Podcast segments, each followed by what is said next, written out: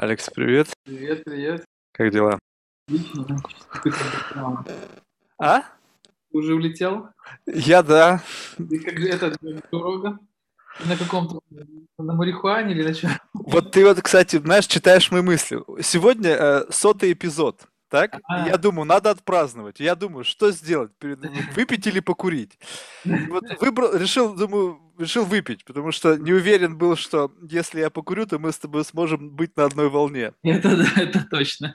Вот. Ну, если бы мы вместе, тогда бы точно. Да-да-да, ну в этом и смысл. То есть, как Поэтому бы... мы в следующий раз сделаем, знаешь, там, двухсотый, может, сделаем. Следующий, следующий майлстоун, я думаю, это 500. То есть 200 это как бы несерьезно, а вот 500 Окей, хорошо. Все, тогда договорились на 500, и мы, я и прихожу к тебе опять, и мы уже там в другом кондишене. все, сейчас это... переходим. Да, да, да, да. Куда, куда более высокий и глубинный уровень обсуждения. Ну, я тебе сейчас скажу, что э, я думаю, что и сейчас будет не низкий, но э, что будет еще выше. да. Не, ну понимаешь, я, я, это, кстати, всегда интересно в том плане, что здесь не то, чтобы как бы вот э, это, это нечто вообще другое. То есть это ты, смо- да, да. ты смотришь на ситуацию с какого-то другого, с другой точки обзора. И вот это иногда очень интересно в том плане, что одни и те же самые вещи, опять же, через призму восприятия разных людей совершенно по выглядят, ну так, не- необычно и интересно. Да, Так что я сейчас запишу. 500 мы с тобой делаем. Уже Всё, сейчас не тогда- отвертишься, это под запись было. Хорошо, договорились. Договорились. А, Ну, что, давай начнем. Представься в двух словах, кто ты и чем ты занимаешься, чтобы у слушателей было представление, о чем пойдет речь. Хорошо, я... э, Мне последнее все сложнее и сложнее представляться, потому что 2020 год был настолько богат на события, новые какие-то открытия самого себя и э, новые проекты, что как бы спектр их очень сильно вырос. Но, в принципе, э, я IT-предприниматель и изобретатель, и сейчас вот пытаюсь стать еще реформатором, э, так как э, вынужденно оказался вовлечен в политику. И что ты Вот. пытаешься реформировать? Ну, пытаюсь реформировать государственное устройство. М, Так вот, во, во всем мире. Но я думаю, мы про это поговорим. То есть мы, э, мы в принципе, э, IT-проекты делаем больше как реформаторские, чем как э, э, бизнес. Потому что бизнес, если в классическом понимании, это деньги, а нам интересно изменение э, мироустройства. И чтобы какие-то продвижение каких-то ценностей, плюс изменение того, как э, распределен капитал во всем мире э, и принципы, по которым он распределен. И, собственно, от этого мы отталкиваемся, когда придумываем какие-то проекты, которые мы делаем. Ну, я расскажу про них детально, наверное, в процессе. Мгм. У нас их несколько, и вот там главная моя компания, которая называется DIP, э, и есть еще несколько проектов, которые такие дочерние. Ну, давай вот с главной DIP начнем. Да, ну, Расскажи, че- чем занимается компания. Эм, Если так эм, вкратце, то это э, протокол для intellectual capital, то есть для интеллектуального капитала. То есть мы делаем, э, есть такое понятие, как Web3, это вот было Web2, а сейчас Мгм. Web3. Web3, он чем отличается от Web2? То, и- потому что идет децентрализация не только производства контента, но и бизнес-процессов. И вот, соответственно, это открывает намного больше возможностей. Ну, это сама по себе индустрия более сложная получается. И нам, э, мы что-либо, что мы, делаем, у нас есть несколько принципов, как мы начинаем, что мы делать. Во-первых, это должно быть aligned с нашей миссией. То есть моя вот личная миссия, миссия моих бизнес-партнеров – это помочь реализации человеческого потенциала, человеческого капитала. То есть то, что мы делаем, этот проект должен быть понятно, что вот он в этом направлении нацелен. А второе при- принцип – это то, что вряд ли много людей захотят это делать из-за рискованности. То есть мы беремся только за супер рискованные проект. М, э, которые шанс того, что кто-то еще это сделает, очень маленький, и мы тогда понимаем, что вот, значит, это наша ответственность. То есть различие человеческого капитала, реализация человеческого капитала и э, вы- высокий риск. Слушай, вот а когда речь идет о человеческом капитале, можешь более детально объяснить, что это такое? Ну, я как бы понимаю базовое значение, но просто интересно, что ты вкладываешь в это понятие. Да, смотри, то есть есть э, огромное количество талантливых людей во всем мире, и у которых огромный потенциал, и часто они его вейстят на что-то, что создает очень мало ценностей для нашего общества. И вообще, в принципе, весь мир сейчас построен так, что э, вот этот вот процесс создания ценностей, он намного менее э, э, как-то прибылен, то есть вознаграждение не такое высокое, как процесс захвата ценностей. То есть вот mm. ты, если ты изобретатель, ты что-то придумал и сделал что-то, вот какую-то новую технологию, там еще что-то, но э, мир устроен так, что если у тебя есть возможность вот capture the value, то есть у тебя там какие-то маркетинговые каналы, там у тебя уже большой какой-то enterprise, который может эти технологии применить, то ты в основном являешься основным бенефициаром вот этих вот э, новых идей, технологий, инноваций и так далее. Вот. И это не совсем справедливо, то есть это как бы естественным образом сложилось, э, и капитализм так работает. А, но хочется, чтобы те люди, которые создают что-то новое, а, они быстрее получали, во-первых, это вознаграждение, и чтобы их само вознаграждение было больше, чтобы они вообще его получали, потому что часто бывает, что они его даже просто не получают. А ну, как это можно сделать? Это можно сделать э, очень э, многими способами. То есть, но э, вообще есть такая вот, например, э, в э, классификации НАСА, я вот приведу пример, есть такая штука, называется TRL, то есть Technology Readiness Level, уровень готовности технологий. Он там варьируется от 0 до 9. И там э, 0, то есть это идея, э, там, а 9 это уже технология в, рынке. И вот, например, как мы с тобой по Zoom говорим, мы используем там огромное количество технологий, которые уже э, mass adopted. Э, и получается, что вот чтобы пройти все эти уровни, все эти 9 уровней, то есть там технологии нужно, ну, собственно, развиваться на протяжении всех этих уровней. И если посмотреть распределение капитала, то оно очень большое в начале, ну такое достаточно большое, и очень большое в конце.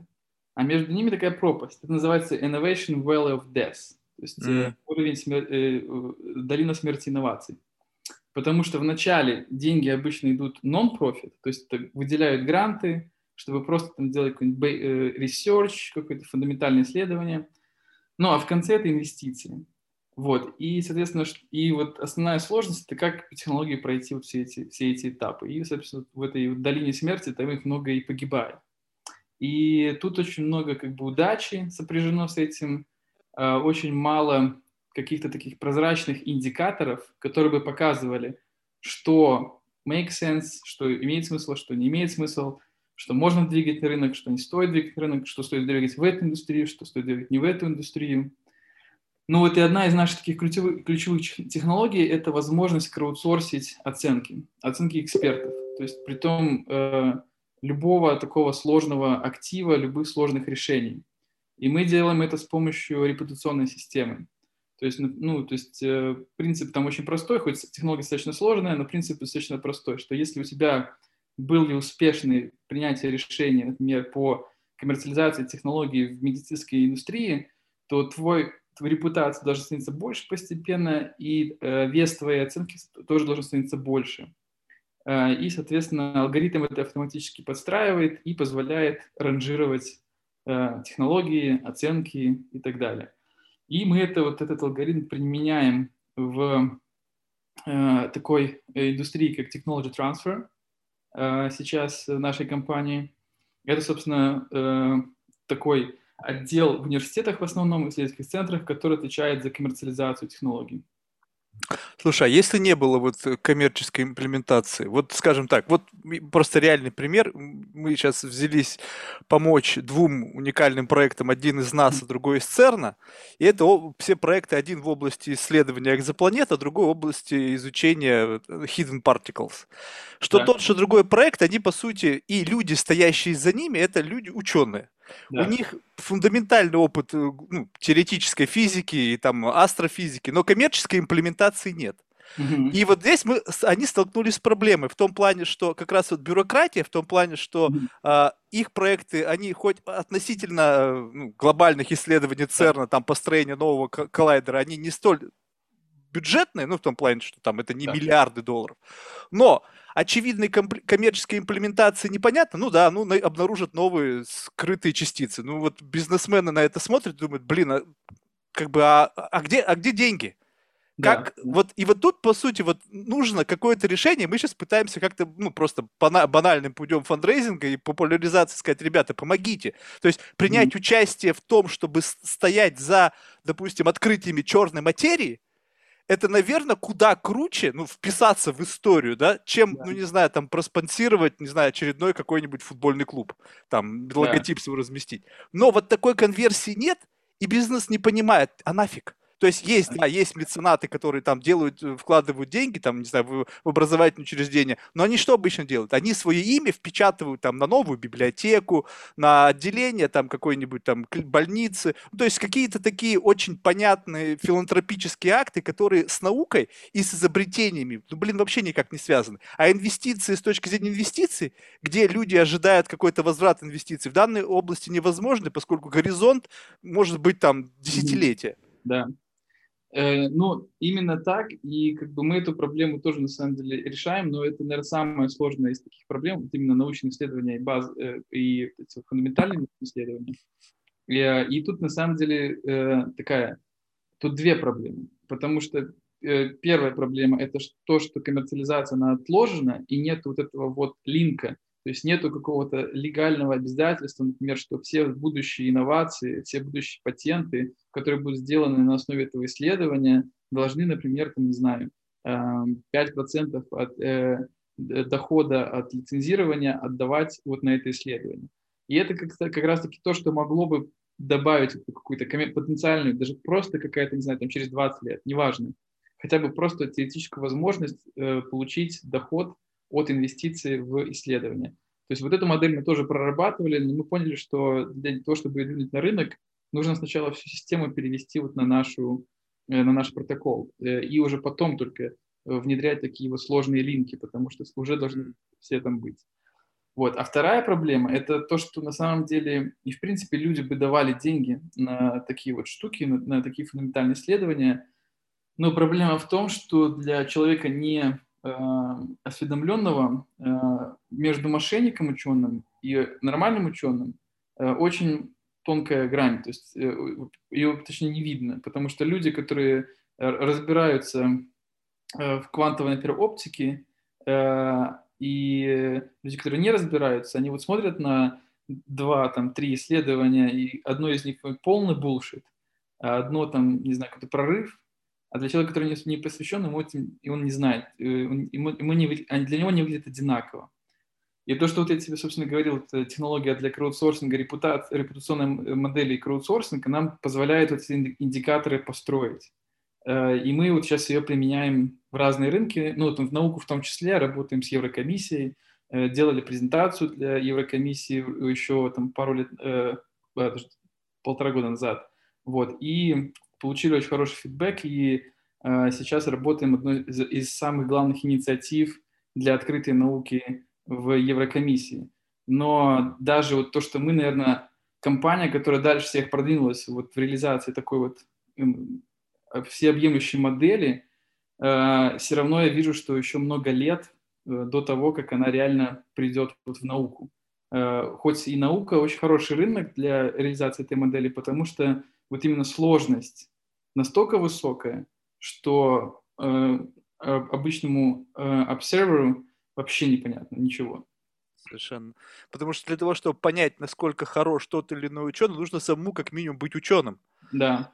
То есть, и вот в этом как раз основная сложность. Поним... Ну вот слушай, ну вот с другой стороны, вот, а как вы присваиваете, то есть вот этот какой-то credential level, то есть он, он присваивается а, кем-то, либо это какой-то органический процесс изучения бэкграунда человека, и он как-то э, за счет алгоритмов образуется. Да, То есть э, там все, э, там не, не, несколько этапов есть. Во-первых, есть э, этап инициализации модели. То есть ее в любом случае нужно проинициализировать какой-то изначальным распределением репутации. Но модель сама по себе, она резистентна к некоторым колебаниям, то есть неточностям, потому что в итоге она постарается найти оптимальное распределение репутации. А, и как мы это делаем, э, у нас есть э, симуляции, которые симулируют поведение агентов в этой среде. И мы этих симуляций раним очень много и подбираем ту модель, которая оптимально подходит к конкретной задаче. Например, в образовании это может быть одна модель, в науке это другая. Но в будущем наша цель это сделать так, чтобы вообще эта модель динамически постоянно ранилась и постоянно меняла параметры своего распределения прямо динамически. Тогда это будет такое самое, наверное, важный майлстон для нас, именно чтобы для реализации этой технологии. А Но что за дата source какой? Uh, source это оценки, то есть изначально это оценки других экспертов тоже, то есть идут постоянно оценки uh, других экспертов, и, но важно, чтобы был какой-то impact tracking, чтобы было понятно, что, например, вот эта вот технология в итоге оказалась, uh, там, не знаю, коммерциализируемой, стороны оказались не коммерциализируемой. То есть модель сама по себе, она э, делает prediction какое-то время, потому что есть только оценки других экспертов, и на самом деле объективной правды э, нету никакой. Но когда она появляется, то происходит уточнение и перераспределение репутационных наград. Слушай, а вот эксперты, все равно же получается мнение субъективно. Вот ты знаешь вот эти вот истории, да, когда там есть там э, ученые, которые всю жизнь, то есть одинаковый бэкграунд с точки зрения опыта. И вот одни ученые там говорят, что там египетским пирамидам там, не знаю, чуть ли там не 30, там 45 тысяч лет, и классическая научная комьюнити считает, что это люди как бы там судосайенсом занимаются. По сути, это два лагеря. Один консервативный лагерь с большим числом людей, которые считают, что пирамидам 4 тысячи лет, это лежит в основе текущей как бы науки. И, нет, и совершенно маленькая группа людей, которые там в результате каких-то исследований выявили, что пирамидам там 35-45 тысяч лет. И да. вот, грубо говоря, с точки зрения их научного бэкграунда, и те, и другие имеют одинаковую весомость. Но если придут к, на вашу платформу люди с классической пониманием э, исторической вот парадигмы, то они скажут, что вот, вот этой проблематика. Ну, я просто сейчас привожу пример не на коммерческой основе, а просто то, что у меня есть в голове. И да. они могут зарубить и рейтинг поставить очень низкий.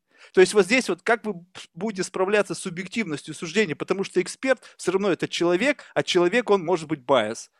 Да, так человек всегда biased. Даже когда он думает, что не biased, он всегда biased.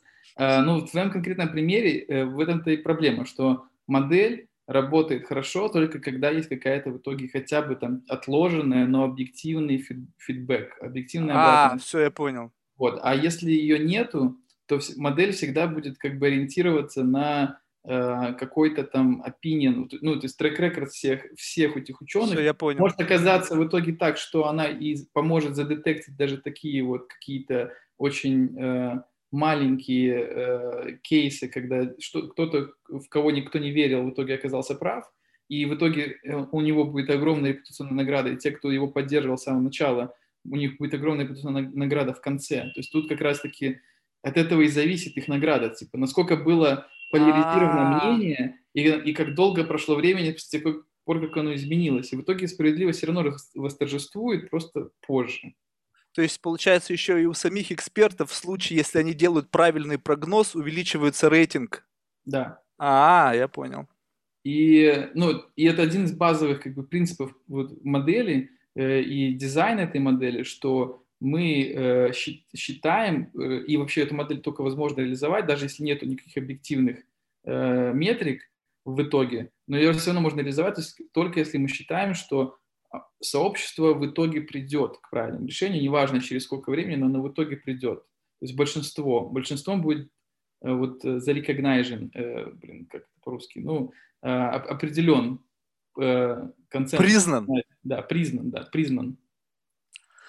Понятно. Ну, блин, ну это... А, а, а, а что является на данный момент основной сложностью в имплементации? То есть, ну, понятно, что бюрократия, вот э, помимо всего прочего. Да, то есть мы э, сначала думали, что мы сейчас так возьмем и как войдем с этой технологией в рынок, и все будет супер, но поняли, что это э, плохо так, то есть так не работает вообще, потому что много стейкхолдеров, которые как раз-таки принимают решения по изменению модели, они как раз-таки заинтересованы в том, чтобы они принимали решения, продолжали принимать решения и дальше. Модель как бы у них чуть забирает эту вот власть и передает mm-hmm. ее в руки крауда. Э, и, э, ну и, и самое главное, это нужно собрать эти данные, потому что эти, без, без данных изначальных не получится запустить изначальную какую-то как мы, мы называем э, опорочной моделью. И для того, чтобы собрать данные, нужно уже, чтобы в нетворке были какие-то операции, чтобы там были агенты, чтобы они уже взаимодействовали. И обычно модель их взаимодействия, она чуть-чуть отличается от той, которая есть сейчас. То есть таких данных, в принципе, ни у кого нету, получается, для некоторых индустрий. Поэтому что мы сделали? Мы придумали, как сделать так, чтобы у нас все-таки получилось сначала сделать network без этой модели. То есть мы должны дать какой-то value нашим продуктам, даже без вот этой вот модели. Потому что, ну, понятно, что она, э, там, самое главное value в итоге будет от нее, но чтобы собрать network и чтобы получить эти данные, нужно сначала сделать что-то без нее. Вот, и, собственно, мы так и поняли, так и делаем. А, но для реализации также может подойти, например, партнерство с какой-нибудь крупной корпорацией, у которых уже много данных и которые могут помочь нам адаптировать эти данные под модель. И у например? Нас, ну, например, вот э, наш инвестор, э, один, один из наших инвесторов, это Леонид Лознер, это кофаундер EPAM Systems, э, который э, белорусский, компания с белорусскими корнями, основана Аркадием Добкиным mm-hmm. и, и Леонидом Лознером 30, лет, 31 год назад или сколько-то там, в общем, давно. Э, и там уже работает э, десятки тысяч сотрудников.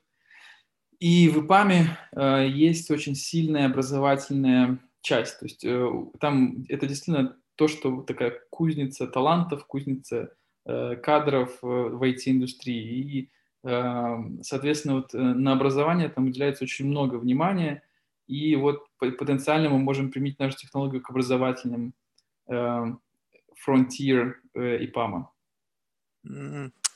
Понятно. Слушай, ну вот скажем так, вот представим себе, что вот модель имплементирована, то есть вот как-то так совпало, ваши усилия, обстоятельства, вот заработало, вот что основное, вот э, какой основной бенефит получат все игроки э, рынка с использованием этой технологии?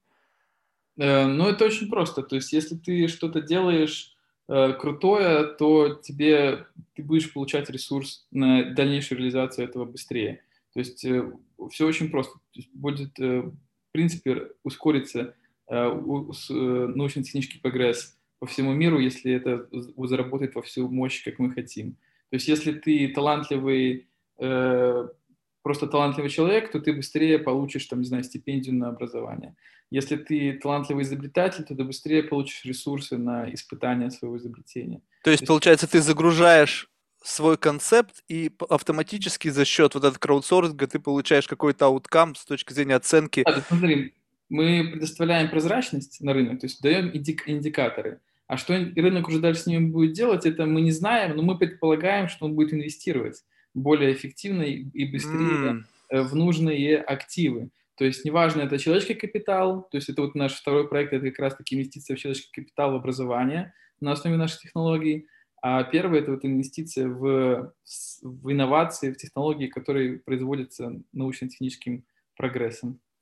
Слушай, вот это, мне кажется, очень важно. Ну, оба важно. Просто я сейчас вернусь к, э, к человеческому капиталу. Вот мне интересно вот с точки зрения именно инвестиций. Почему? Потому что сейчас, я не знаю, может быть, конечно, это мое какое-то субъективное мнение, но складывается так, что инвестиции все идут не на уровне реальной оценки технологий, а как-то по чуйке. Ну, то есть вот... Да.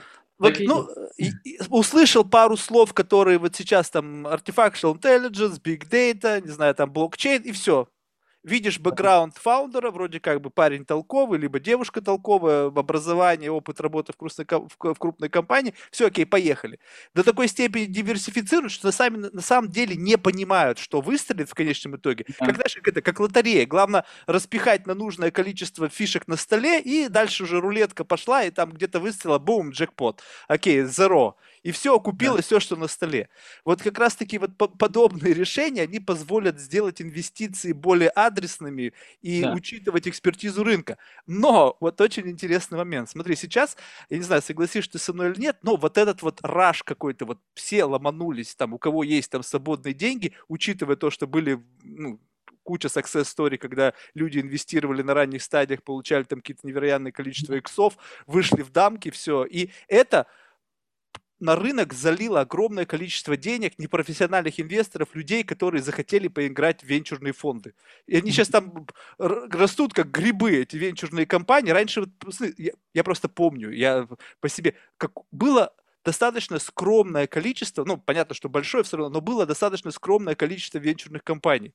Они как-то все были на слуху. Сейчас, если вбить, это тысячи, просто тысячи совершенно неизвестных компаний. Почему? Потому что люди готовы платить деньги, готовы смирились с моделью рисков, да, то есть им как-то это все-таки наконец-то донесли, пролечили, что, ребята, что измените ваше отношение к рискам, это другая история, риск-reward ratio очень как бы комфортный да. для вас, но все равно, вот если будет такая модель, соответственно, вот эти все риски, вот эти вот какие-то абсолютно необдуманные инвестиции, они должны, ну, существенно снизиться. Да. Рынок рынок тоже снизится, потому что не будут инвестировать там в 100 ради того, чтобы выгорела одна, будут инвестировать в 10, но каждая из этих 10 будет с высокой долей вероятности успешной. Сейчас рынок живет очень тысячи людей, я не знаю, наверное, миллионы людей по всему миру живут на инвестиции. Угу. Работают в одном стартапе, потом переходят в другой стартапе, всем денег хватает, целый пласт людей. Вот что будет, если потенциально вот эта модель изменит мир и количество денег на этом рынке, оно, оно не, может быть не то чтобы уменьшится, но э, сократится количество игроков. Угу. Вот ты думаешь, рынок, он хочет этого? Ведь я сейчас, думаю, в принципе, все хотят, все, все, всех устраивает то, что сейчас происходит. Да. Я думаю, что этот рынок только увеличится, потому что э, есть, смотри, то есть это вот то, что про то, что ты говоришь, это сейчас получается у нас есть какая-то модель э, распределения капитала Э, для того, чтобы то, то, что я рассказывал, там, с TRL какого-то, там, не знаю, четвертого продвинуть на седьмой. И вообще как раз-таки венчурная индустрия и была придумана для этого, для коммерциализации научных исследований. Э, и просто она была придумана для какого-то конкретного там промежутка, но она оказалась рабочая для большого очень скопа. Но она где-то работает лучше, где-то хуже. И вот получается, что Э, сейчас мы ее используем для всех, то есть для deep tech компаний, не для deep tech компаний, для там вот э, сервиса доставки и для инвестиций там, в квантовые компьютеры. То есть используется одна и та же модель, но она, естественно, эффективна, э, эффективностью разная для этих всех промежутков.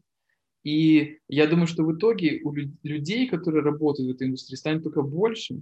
Просто э, меньше денег будет тратиться на бессмысленный competition потому что есть очень много э, компаний, которые делают одно и то же и просто пытаются привлечь к себе больше внимания. И это то, что меня тоже как-то э, лично меня сильно беспокоит, что столько много умных людей, математиков, ученых работают над тем, как заставить человека посмотреть на какой-то пиксель. Это attention economy, которая э, ну, зацикливает вот эту вот весь attention, то есть, ну, тот же Tinder, например, мне кажется, там тратят 99% бюджета, чтобы придумать, как человек, чтобы заплатил за премиум подписку, а не для того, чтобы он там встретил свою там, половинку. И таких примеров очень много. Э, и поэтому просто деньги будут использованы, капитал будет использован более рационально, скажем так, больше будет импакта от, э, от этого капитала. Вот, вот я именно об этом и говорю. Вот посмотри, просто сейчас мы что видим? Что типа, есть, э, грубо говоря, как это происходит? То есть сейчас, по сути, куча гипотез проверяется рублем. Да. Загрузили одинаковое условно количество денег там в сотню гипотез, а там две гипотезы выстрелили. Но да. ваша система будет позволять как раз-таки из 100 гипотез выбрать вот эти две и сказать, ребята, вот эти две реально как бы вот лошади там или собаки, на которых нужно ставить. Соответственно, 98 из этих компаний, они не нужны. Угу. Количество инвестиций привлекаемых, оно ограничено. То есть, получается, да. если два игрока всего на рынке, они не могут взять больше, чем им нужно, просто не нужно. 98 раньше забирали весь тот актив. Куда пойдут да. еще вот эти вот деньги, вот этих 98, грубо говоря, инвесторов? Ведь на рынке проектов больше не становится. Смотри, вот именно станет больше проектов, потому что сейчас, ну, надо понять, что мы таргетим не вот какие-то там э, такие проекты, которые близки к коммерциализации. То есть это там действительно проще оценить насколько у фаундера там горят глаза, и это вот может быть лучший э, индикатор того, стоит инвестировать или нет. Если ты там делаешь какой-то новый сервис доставки, потому что тебе надо просто, э, чтобы человек был, у него была внутренняя энергия и желание откусить кусок рынка. А, а то, что я говорю, то есть почему, собственно, станет больше возможностей, это вот представь, сейчас я предприниматель, например, и я хочу сделать стартап, и у меня есть выбор. Либо сделать какой-нибудь очередной Инстаграм, э, под который точно дадут деньги, либо найти в какого-нибудь, э, не знаю, там, в списке патентов какой-нибудь э, патент, который дает какую-то очень крутую технологию, и придумать, как его коммерциализировать. Риски вообще разные. То есть под, Инстаграм тебе дадут денег достаточно просто, и ты там даже что-то попытаешься, что-то сделаешь, может, возможно, не получится. Но если ты хочешь какую-то novel tech, какую-то коммерциализировать, сделать на нем стартап, то это для тебя риск, риск на риски, на риски, на риски. Все, я понял. Тебе даже понял. просто выбрать, тебе даже просто, чтобы выбрать, а что делать, они, они фуфили то, что ты там выбираешь, уже. А вот представь, у тебя там огромное их количество, плюс индикаторы, которые показывают, что да, вот тут еще и тайминг похожий, там еще куча экспертов из научного комьюнити оценила, что применимость вот в индустрии не знаю, там новых материалов у этой технологии очень высокая, и там потенциал коммерциализации высокий в ближайшие несколько лет, и ты видишь, что э, технология, наша технология определила как э, индекс доверия к этому э, мнению очень высокий, ты берешь и начинаешь ее коммерциализировать, и ты делаешь уже не просто новый Инстаграм, а реально помогаешь двигать новую технологию на рынок. Все, я понял. Просто сейчас, получается, люди выбирают хайповые направления, потому что знают, что под них дадут деньги. Более рисковые, но, возможно, более перспективные и, возможно, которые не имеют существующих конверсий, они, наверное, не воспринимаются рынком инвесторов, поскольку они не хотят рисковать больше, чем они и так уже рискуют. Да. Соответственно, люди не выбирают просто, хотя могли бы выбрать в силу своего потенциала и развивать это направление. Но за счет поддержки профессионалов отрасли и людей с репутацией, которые говорят, ставят на это свою подпись, что пойдет дело, то, соответственно, да. такие проекты тоже будут браться в оборот. Сейчас я понял, да, окей. То есть, вот. по сути, просто произойдет некая диверсификация направлений. Будут не только в хайп где там 50 проектов, которые там видоизменены, там то же самое, только с перламутровыми пуговицами. А что-то да. будет рождаться принципиально новое, да, это классно. Да, вот, э, собственно, то, что мы э, хотим сделать, и вот э, сейчас э, э, определенным успехом уже двигаемся в этом направлении. Я думаю, что еще, конечно, до реализации вот того масштабного вижена, который мы хотим, еще далеко, но мы э, туда э, идем достаточно быстро. И плюс у нас еще появляются новые возможности, как это заделирить в рынок. И вот я тоже понял, что там политика может быть один из способов, как это заделирить в рынок, потому что там трансформация государственного устройства, она может очень сильно этому помочь, поспособствовать. И у нас уже даже есть идеи, как мы хотим это сделать. Э, вот, и поэтому мы э, тоже очень заинтересованы в работе с государствами. Э, а из-за того, что как бы получилось еще, при, пришлось вовлечься э, в белорусскую историю, то мы там, э, у нас такой двойной интерес, и патриотический, и реформаторский. Слушай, вот, ну вот если говорить об изменении государственного устройства, ты сейчас э, считаешь это вообще возможно сделать до той поры, пока просто не сменится вот э, тела, вот, которые занимают вот эти вот должности, не, не, не обновиться, generation людей, которые просто несут в себе другой менталитет, другой взгляд на ситуацию, и тогда начнутся глобальные изменения. Просто если человек сейчас у власти, и он формирует вокруг себя костяк людей, которые, ну не знаю, по тем или иным соображениям идеологически, либо там еще каким-то зависят, mm. либо там как-то действительно мыслят в одном направлении в силу, не знаю, там, того, что они росли в одно поколение. И они настолько закономерны закостенелы и не готовы к изменениям, поскольку, возможно, для некоторых изменения тождественны смерти, поскольку они не будут э, эффективны вот в новой модели.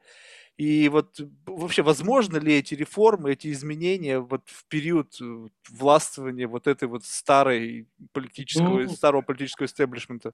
Да, это, конечно, намного сложнее, чем если бы там были новые люди, но я считаю, что вообще все возможно, просто это вопрос э, того, насколько Э, много желания у людей, которые хотят это двигать. Но естественно, что лучше всего это делать в момент смены какого-то режима. И тут, на самом деле, Беларусь очень хорошо подходит, потому что, мне кажется, изменение авторитарного режима на демократический – это вообще лучший момент для каких-то радикальных реформ. Потому что, э, ну, по понятным причинам, то есть э, модель была Э, очень авторитарная, поэтому и новая модель, которая заходит, то есть можно сразу, если правильные люди в этот момент присутствуют в момент изменения режима, то можно очень много прерывных реформ продвинуть. Слушай, ну вот, а заходит ли? То, что есть слова, есть мысли, есть идеи, не значит, что это зашло. Да, не значит, но надо э, хорошо уметь продавать. Так что Вот тогда расскажи, как это? Вот, ну, просто есть, ну, я, может быть, я не Ну, я вправе, могу не вправе судить, я не политолог, но мне кажется, что люди, которые сидят на местах, они являются, они защищают то, что они делают всеми силами, потому что все, что приходит, по сути, для них это угроза. Да, ну, тут надо просто э, выбирать какие-то ниши, э, чтобы можно было поменять что-то, чего, например, не было раньше особо, либо оно там было не сильно развито, и, э, соответственно, вот эта вот новая штука, ее будет проще добавить, потому что это будет не вместо, как будто бы, а вместе. Э, И это вот как раз-таки один из проектов, которых мы двиг- двигаем, э, э, делаем Digital Vision и цифровая юрисдикция. Это вот как раз-таки создать возможность э, такого вот субюрисдикции э, в какой-то конкретной юрисдикции именно для цифровых активов и для цифровых компаний. То есть нового типа юридического лица, который сможет управлять только цифровыми активами, и за счет этого см- сможет снизить очень сильно трение со всей остальной системой. Э, И это тоже как бы вот один из способов, как поменять э, мироустройство. Слушай, расскажи поподробнее, очень интересно звучит, но не совсем понимаю, о чем идет речь. Ну, смотри, вот у тебя есть, например, эм, юридическое лицо обычно. Э, Там на балансе может находиться э, как цифровые активы, так и нецифровые активы. То есть, например, там дом, квартира, э, машина, швейная машина. И регуляция для физических активов, она обычно более сложная, потому что, ну, то есть по- по- из-за сути этих активов, они не эта регуляция, она как бы задействует какие-то внешних агентов. А если есть юридическое лицо, у которого все активы только цифровые, и, допустим, они еще на, на, э, зарегистрированы на каком-нибудь э, распределенном реестре, там, слэш блокчейне, то получается всю регуляцию можно положить на этот же реестр. И она вообще не будет взаимодействовать с внешним миром. А цифровые активы это что? Это в основном интеллектуальная собственность и деньги. Это то, чего достаточно для большинства стартапов. То есть а- и они не смогут эти цифровые э, типы юридического лица там, владеть недвижимостью, не смогут арендовать ее, потому что договор, он тоже может быть цифровой аренды. А, И за счет этого снижается очень сильно нагрузка на налоговую систему, и можно сильно понизить налог на эти компании и увеличить прозрачность, потому что можно все эти транзакции регистрировать на леджере, и, например, due diligence э, фонда такой, такого типа юридического лица может заключаться в нажатии одной кнопки, если все транзакции регистрированы, просто они скрыты, то есть их можно будет проверить. И это потенциально не только уменьшит maintenance вот такого вот юридического лица, но еще увеличит его, сильно очень его привлекательность для инвестирования. Соответственно, привлекательность этой юрисдикции для инвестирования. И вот это вот то, что мы хотим в Беларуси тоже имплементировать, когда свернем режим. Хороший план. Слушай, ну вот я не совсем понимаю, вот и- а, а, когда ты говоришь о деньгах, ведь деньги, э, если это не криптовалюты, они все равно управляются, ну, находятся в рамках классической финансовой модели, то есть они идут через банковскую систему, а банковская Да, да. система как раз-таки она не, э, скажем так, не э, находится в юрисдикции всех же тех же самых структур, которые занимаются и физической собственностью. Да. Ну вот тут э, я согласен, но тут как раз-таки новая финансовая система тоже нужна. И эта новая финансовая система должна базироваться на CBDC. Это Central Bank Digital Currency. То есть чтобы и валюта была на леджере, и, соответственно, интеллектуальная собственность была на, на леджере, и распределение акций на леджере. Все на леджере, и можно тогда на смарт-контрактах делать регуляцию всего этого. Слушай, ну вот а ты думаешь, э, вот существующая система финансовая, центробанки и классические коммерческие банки согласятся сделать так, чтобы как бы криптовалюты стали, скажем так, на тот же самый уровень, что и обычные валюты? Да, так ну смотри, то есть тут же это не криптовалюта в классическом понимании, это просто э, блокчейн, на котором, которым владеет государство. Например, там одна нода стоит у Центробанка, вторая у администрации президента, там третья еще где-то, ни у кого нет единственного контроля, там четвертая еще какой-нибудь общественной организации, Э, то есть за ними есть есть прозрачность, есть общественный контроль, но валюта, которая там, это не биткоин, не, не, это, это валюта как, этого государства. Она просто имитируется на леджере. И как раз mm-hmm. Центробанку это очень выгодно, потому что можно строить очень гибкую монетарную политику. То есть можно динамически имитировать валюту в зависимости от какой-то э, от динамики внутри вот этого вот цифрового цифровой юрисдикции э, и подстраивать эту эмиссию там ну это открывает огромные возможности для Центробанка. Вот банкам это не очень выгодно, потому что у них как раз-таки чуть забирают их функцию. Ну, я насколько я понимаю, что если это будет все как бы с одной стороны децентрализовано, то есть по сути не это не будет решаться волею как бы там одного человека. Сегодня мы решили, там группа людей решила, что мы делаем там доп. эмиссию и там еще напечатаем там какое-то энное количество денег. То есть для этого должны сложиться определенные экономические обстоятельства, когда эта система на основании множества игроков, которые принимают решения, все вместе согласились с одним решением, что нужно сделать доп. эмиссию. Да. Ну, тут как, как захочешь эти правила изначально установить, ты же можешь сделать, что что-то автоматизировано, что-то не автоматизировано. В случае, если что-то, что было сделано автоматически, не нравится какому-то, не знаю, там, governance body, там, они могут принять решение на откат. То есть тут э, полная гибкость, и, э, и все равно весь контроль находится внутри э, государства. То есть тут нет того, что там на какой-нибудь эфириум либо биткоин перекладывается инфраструктура. Это вся инфраструктура внутри находится. Тогда не понимаю, в чем разница, если тот или иной а, орган может наложить вето на это решение. Нет, так не, не факт, что орган может. Например, там все вместе органы могут наложить. Там. То есть ты сам э, определяешь правила игры а. изначально. И это как конституция, то есть она тоже может э, быть э, внутри, внутри этой штуки, понимаешь? И э, в чем, а в чем value, в чем э, ценность? Это то, что ты, например, потом Э, если сделаешь эту инфраструктуру открытой, то все вот эти вот DeFi проекты, которые сейчас находятся в крипте и которые, у которых underlying asset, он спекулятивный чисто, они наконец-то найдут adoption. Я вообще верю, что вот вся, почти вся блокчейн-индустрия перекочует, станет B2G проектами и будут работать на government, э, потом, как, как только появится вот реализация такой, э, такой инфраструктуры. То есть, ну, по крайней мере, это будет для них такой дополнительный кастомер, у которого есть там сразу десятки миллионов э, пользователей, э, которые, которые действительно даст adoption, масс adoption таким технологиям.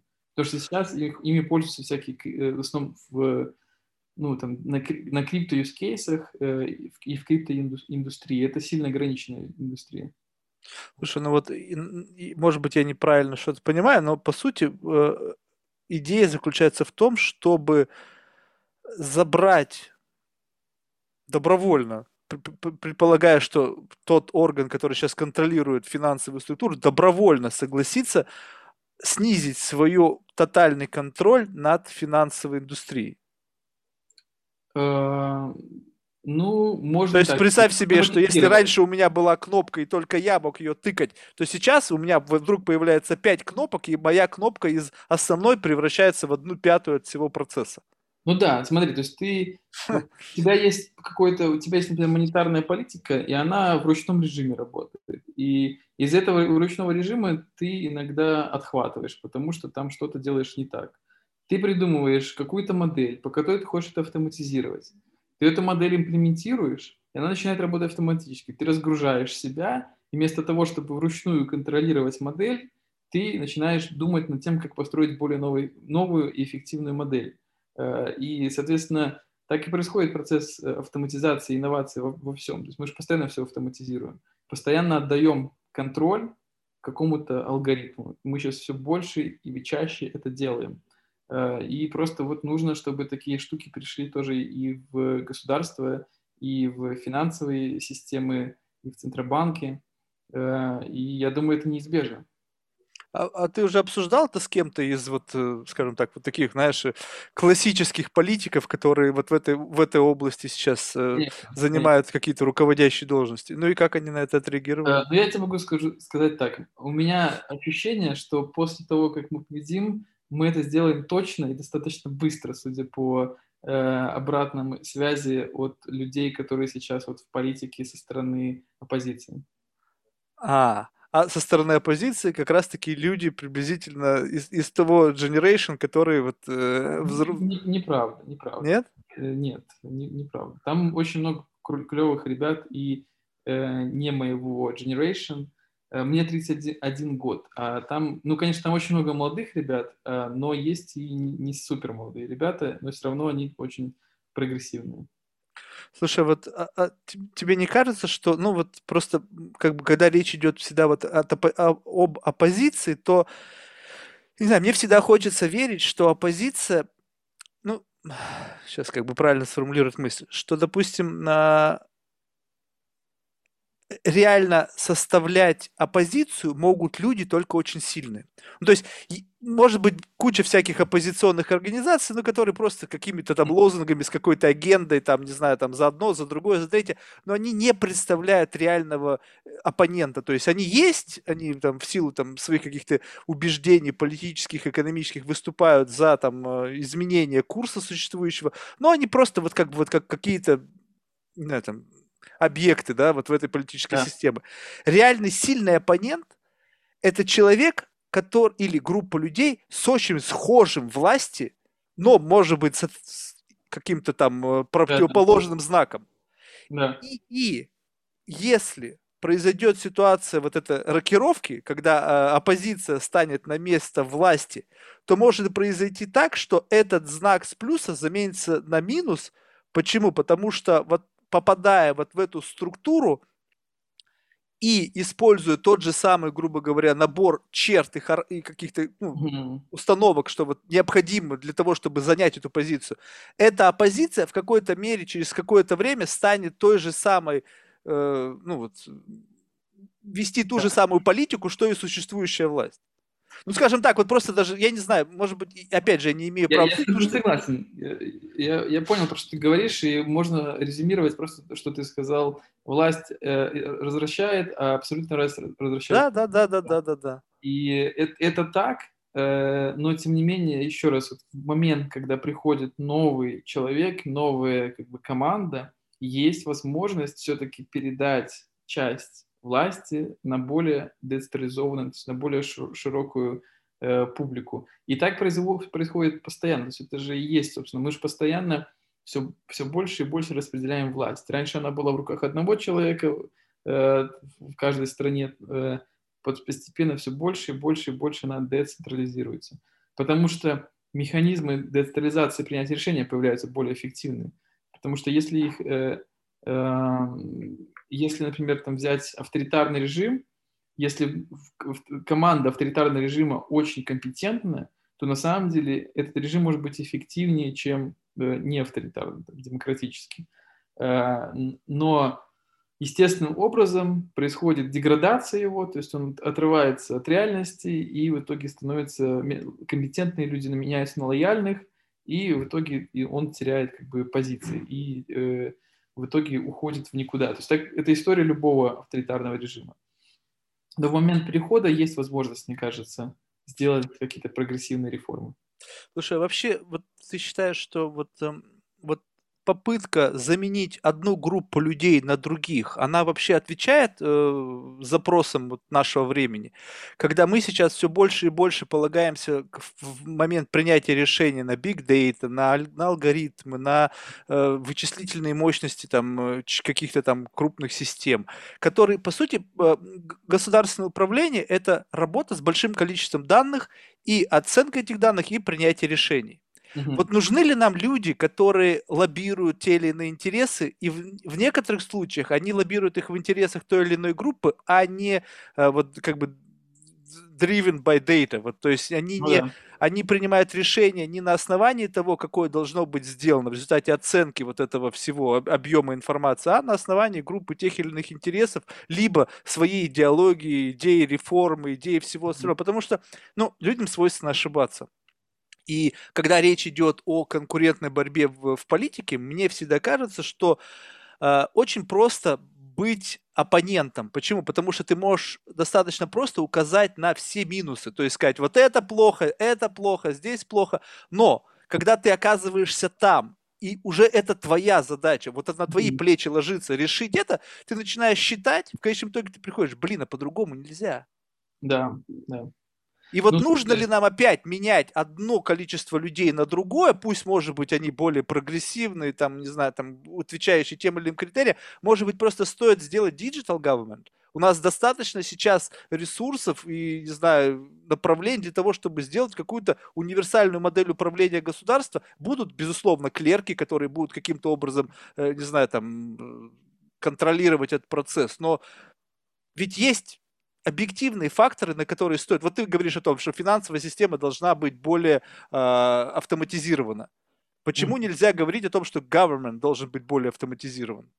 Можно, и я говорю об этом даже, и я думаю, что и об этом говорю не только я, но еще другие люди в белорусском, э, в белорусской повестке, и, э, и не только, то есть это много где сейчас, это тренд вообще, и вообще evidence-based policies тоже тренд, э, и к этому все идет, но вот сделать это единомоментно, видимо, тяжело, и все равно это сопряжено с переходом со сменой команды, потому что предыдущая команда, э, возможно, настолько отрывается от реальности, что тяжело уже как-то э, принять вот такие вот серьезные изменения. Ну и плюс еще вот эта вот э, власть, она же, э, чем дольше ты пользуешься, тем больше тебе хочется продолжать ей пользоваться, и тем сложнее тебе от нее отказаться. И когда ты только приходишь, тебе, мне кажется, проще Э, придумать систему какую-то и, и, и ее имплементировать, которая все-таки сделает твою власть меньше, изначально меньше, чтобы она у тебя не была абсолютная, была все-таки чем-то сдержана либо, или распределена. Вот. И э, в любом случае я думаю, что мы идем к тому, чтобы передавать все больше и больше и больше ответственности за принятие решения э, алгоритму какому-то, а, а мы будем уже только консультировать э, этот алгоритм по тому, там, что нам хочется, и давать какой-то фидбэк. Это вообще такой мой вижен того, к чему мы идем, это вот какая-то такая модель, когда мы э, на основе нашей вот тоже репутационной какой-то системы, возможно, э, оцениваем каждый законопроект, каждую реформу, э, и уже там Э, это, это и уже оно идет имплементация его автоматически каким-то образом. Хм.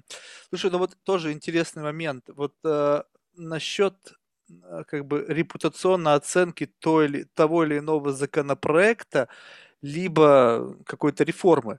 Вот может быть, сейчас ты меня поправишь, и там люди, которые больше меня разбираются, тоже скажут, что я не прав, но когда будет имплементирована цифровая модель, то вопроса approve он стоять не должен. То есть, допустим, когда Big Data говорит, что пенсионеры живут хреново, то тут mm-hmm. не нужно делать approval на то, чтобы уровень жизни их автоматически повысился. То есть уровень пенсии должен быть выше. То есть вот в, в этом и идея, то, что система должна работать универсально. Если, скажем так, какая-то вычислительная система понимает всю экономику устройства государства, то она знает, способна э, система повысить пенсии пенсионерам, либо нет. Либо для того, чтобы повысить пенсии пенсионерам, нужно где-то что-то повысить. И на оценке вот этих сдержек и противовесов она принимает разумное решение. Она понизила цены в магазинах, но не повысила цены пенсионерам. Но за счет того, что в цены в магазинах упали, она снизила налоговую э, базу для предпринимателей, которые владеют этими магазинами. И тут вообще делать какие-то ну, сторонние меры не нужно, она саморегулируемая. Зачем вообще нужно влезать туда ну, с каким-то вот этим самым фидбэком? Да, либо тут, там какими-то тут, вводными данными? Тут и проблема, что все не так просто, и всегда это трейдов. И повысить там зарплаты э, или пенсии пенсионерам, это в любом случае откуда-то поубавится чего-то. Совершенно верно. И э, суммарный эффект может быть э, отрицательный. Да, потом... но машина не примет негатив, неразумное решение. То есть, скажем так, что если у тебя есть 100 баллов, то машина не распределит так, чтобы у тебя получилось суммарное 105. Она будет исходить из 100. Не, ну смотри, то есть тут надо понимать, что всегда есть трейдов. И эм, из, из чего исходит эта машина? Потому что может оказаться, что она скажет, что нужно там понизить пенсии в два раза. И от этого, эм, не знаю, там увеличится э, все остальное, то есть все, все остальные за это забенефитят. Либо вообще надо забрать пенсию, чтобы люди работали. Э, это ж, ну, и вопрос доверия к этому алгоритму, и на основе каких э, принципов он приходит к принятию этого решения. Э, и поэтому я не думаю, что прям вот так далеко мы придем очень быстро, потому что это все-таки такой сильный, сильный скачок. Но я думаю, мы все равно будем постепенно идти к тому, чтобы передавать и больше и больше ответственности алгоритму. А то, что вот ты говоришь, э, там вот, вот вопросы с пенсиями, это же такой, как это, сейчас вот как раз таки этим злоупотребляют. Потому что сейчас эпоха популизма, и надо просто говорить то, что люди хотят услышать, да, да, и да. тебя э, изберут. Понимать, ага. где у тебя больше электората, и туда да. и это чисто э, статистика и социология, и ты можешь выиграть любые выборы. Вот опять же, зачем нам до сих пор нужен этот конкурс популярности? По сути, мы сейчас что делаем? Мы делаем какой-то мисс там government, да, только там мистер и миссис, да, и вот люди пытаются там выставить себя с лучшей стороны, но по сути система критериев оценки нет. То есть есть популизм, люди нанимают там пиарщиков, нанимают там какую-то армию людей, которые говорят им, что сказать. Не знаешь, было что любопытно? А, просто из немножко в другую сторону, но тем не менее. У меня, значит, был подкаст с Ириной Павловой. Она, э, значит, э, была директором Бруклин Нетс, э, принадлежавшего Михаилу Прохорову. И когда я, значит, готовился к, к интервью с ней, ну, просто посмотрел там интервью Прохорова, когда он там что-то говорил о Бруклин Нетс, и там какие-то интервью. И он, знаешь, такой классный парень, там заигрывает с медиа, там что-то шутит. И потом мы с, с Ириной разговариваем, она говорит, нет, все не так. Это ему его пиарщик написал, что говорить. Он вообще не любит small talk. Он даже не встречался ни разу с командой Бруклин Нетс лично. Их там, их там был какой-то ивент в Мари Ванне в Нью-Йорке. Они там всей командой собирались. И владелец команды даже не приехал. То есть он а видел их один раз за все время владения, когда он им там что-то продемонстрировал, какие-то упражнения там в своем стиле. То есть настолько и это выглядело вот супер реалистично. Я понимаю, что человек талантливый, иначе бы он не добился таких успехов, но на камеру было идеально. И если бы не было вот этого фидбэка, я бы реально поверил, то, что вот он такой классный парень, шутит с медиа, офигительно их чувствует. Они прямо все, знаешь, я пришел к вам с миром, и они там все выпали в осадок, русский олигарх. И, а ведь политика этот та же самая херня. Нанимают политологов, садят какого-то чувака, говорят тебе, говори это, говори то, он там сидит, учит, ему там вкалывают какой-то стероиды, чтобы он не забыл это все, чтобы сказать. А по факту что? По mm-hmm. факту мы понимаем, что человек в реальности может быть совершенно другим человеком, у него могут быть другие интересы в голове, его там могут лоббировать люди, которые вообще ну, держат его за марионетку или еще что-то. Вот это, когда мы прекратим вот с этим конкурсом популярности и будет какой-то реальный инструмент выбора людей, э, в управление страной. Все-таки эти люди ответственны за судьбы миллионов людей в стране. И вот это вот, когда есть огромное количество людей, которые принципе, легко манипулируемы, поскольку у них очень слабо развито критическое мышление, mm-hmm. и они ведутся на всякую вот этот порожняк, то, может быть, как-то вот это, не знаю, ну, изменить? Да, ты, собственно, и ответил, мне кажется, сам на свой вопрос. Э, у меня, у меня есть другой ответ на это, то, что это действительно произойдет, когда власть перестанет называться властью, начнет называться ответственностью.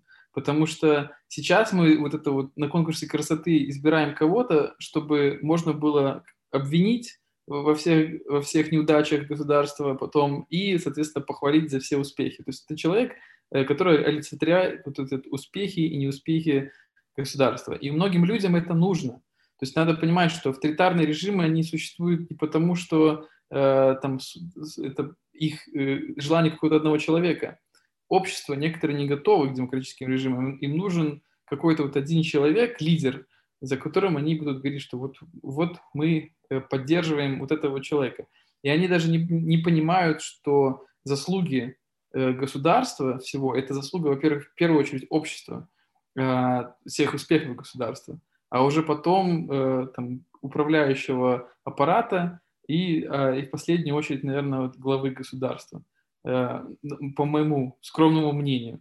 Но людям нужен вот фигура, какой-то лидер. И чем больше ему нужен, тем более авторитарный режим. И мне кажется, что как раз-таки вот изменения в первую очередь должны произойти в головах людей. Что ответственность за свою, за общество, в котором ты живешь, это на нас самих лежит. Нифига это не произойдет. Знаешь, мне кажется, что все намного хуже. Смотри, что происходит с социальными медиа. Сейчас, по сути, вот если у тебя большая аудитория, то ты можешь в народ нести какой-то месседж. И, и я не знаю, может быть, опять сейчас скажу полную чушь, но смотри, что происходит с индустрией вообще в принципе. Сейчас выбирают моделей, актеров по тому, сколько у них подписчиков там где-либо. Почему? Потому что как только ты взял человека с большим количеством подписчиков в какую-то историю, он да. потом пукнул в своем инстаграм на, на 20 миллионов человек, и у тебя бам! Автоматический взлет твоего проекта за счет того, что вот какая-то вот такая серая масса, она вдруг стала вот, э, за счет, последовала за этим подписчиком и пошла к твоему проекту. Та же самое в политике. История с, с Дональдом Трампом, да, то есть, может быть, конечно, не только это залог успеха, но его social media campaign один из ключевых успехов его победы на выборах э, в 2016 году, если я не ошибаюсь, да? да.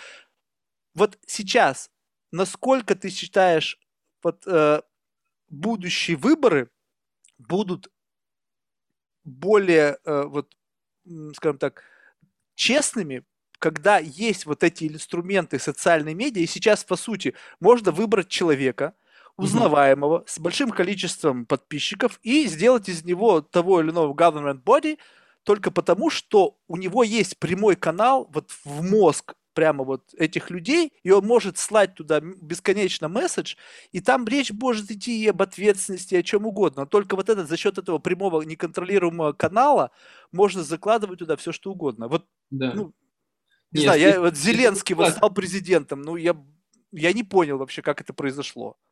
Слушай, ну я с тобой согласен. Э, и это именно причина э, вот этой эпохи популизма в том, что есть прямой контакт Э, с мозгом огромного количества людей.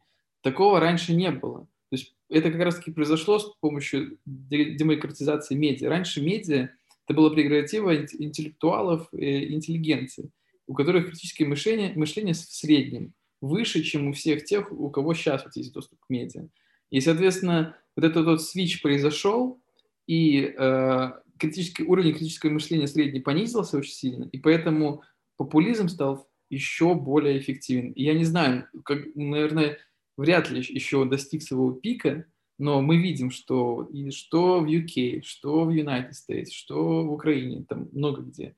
Популисты, они как бы свою аудиторию очень э, хорошо могут разогреть, и им не обязательно даже потом э, свои обещания выполнять.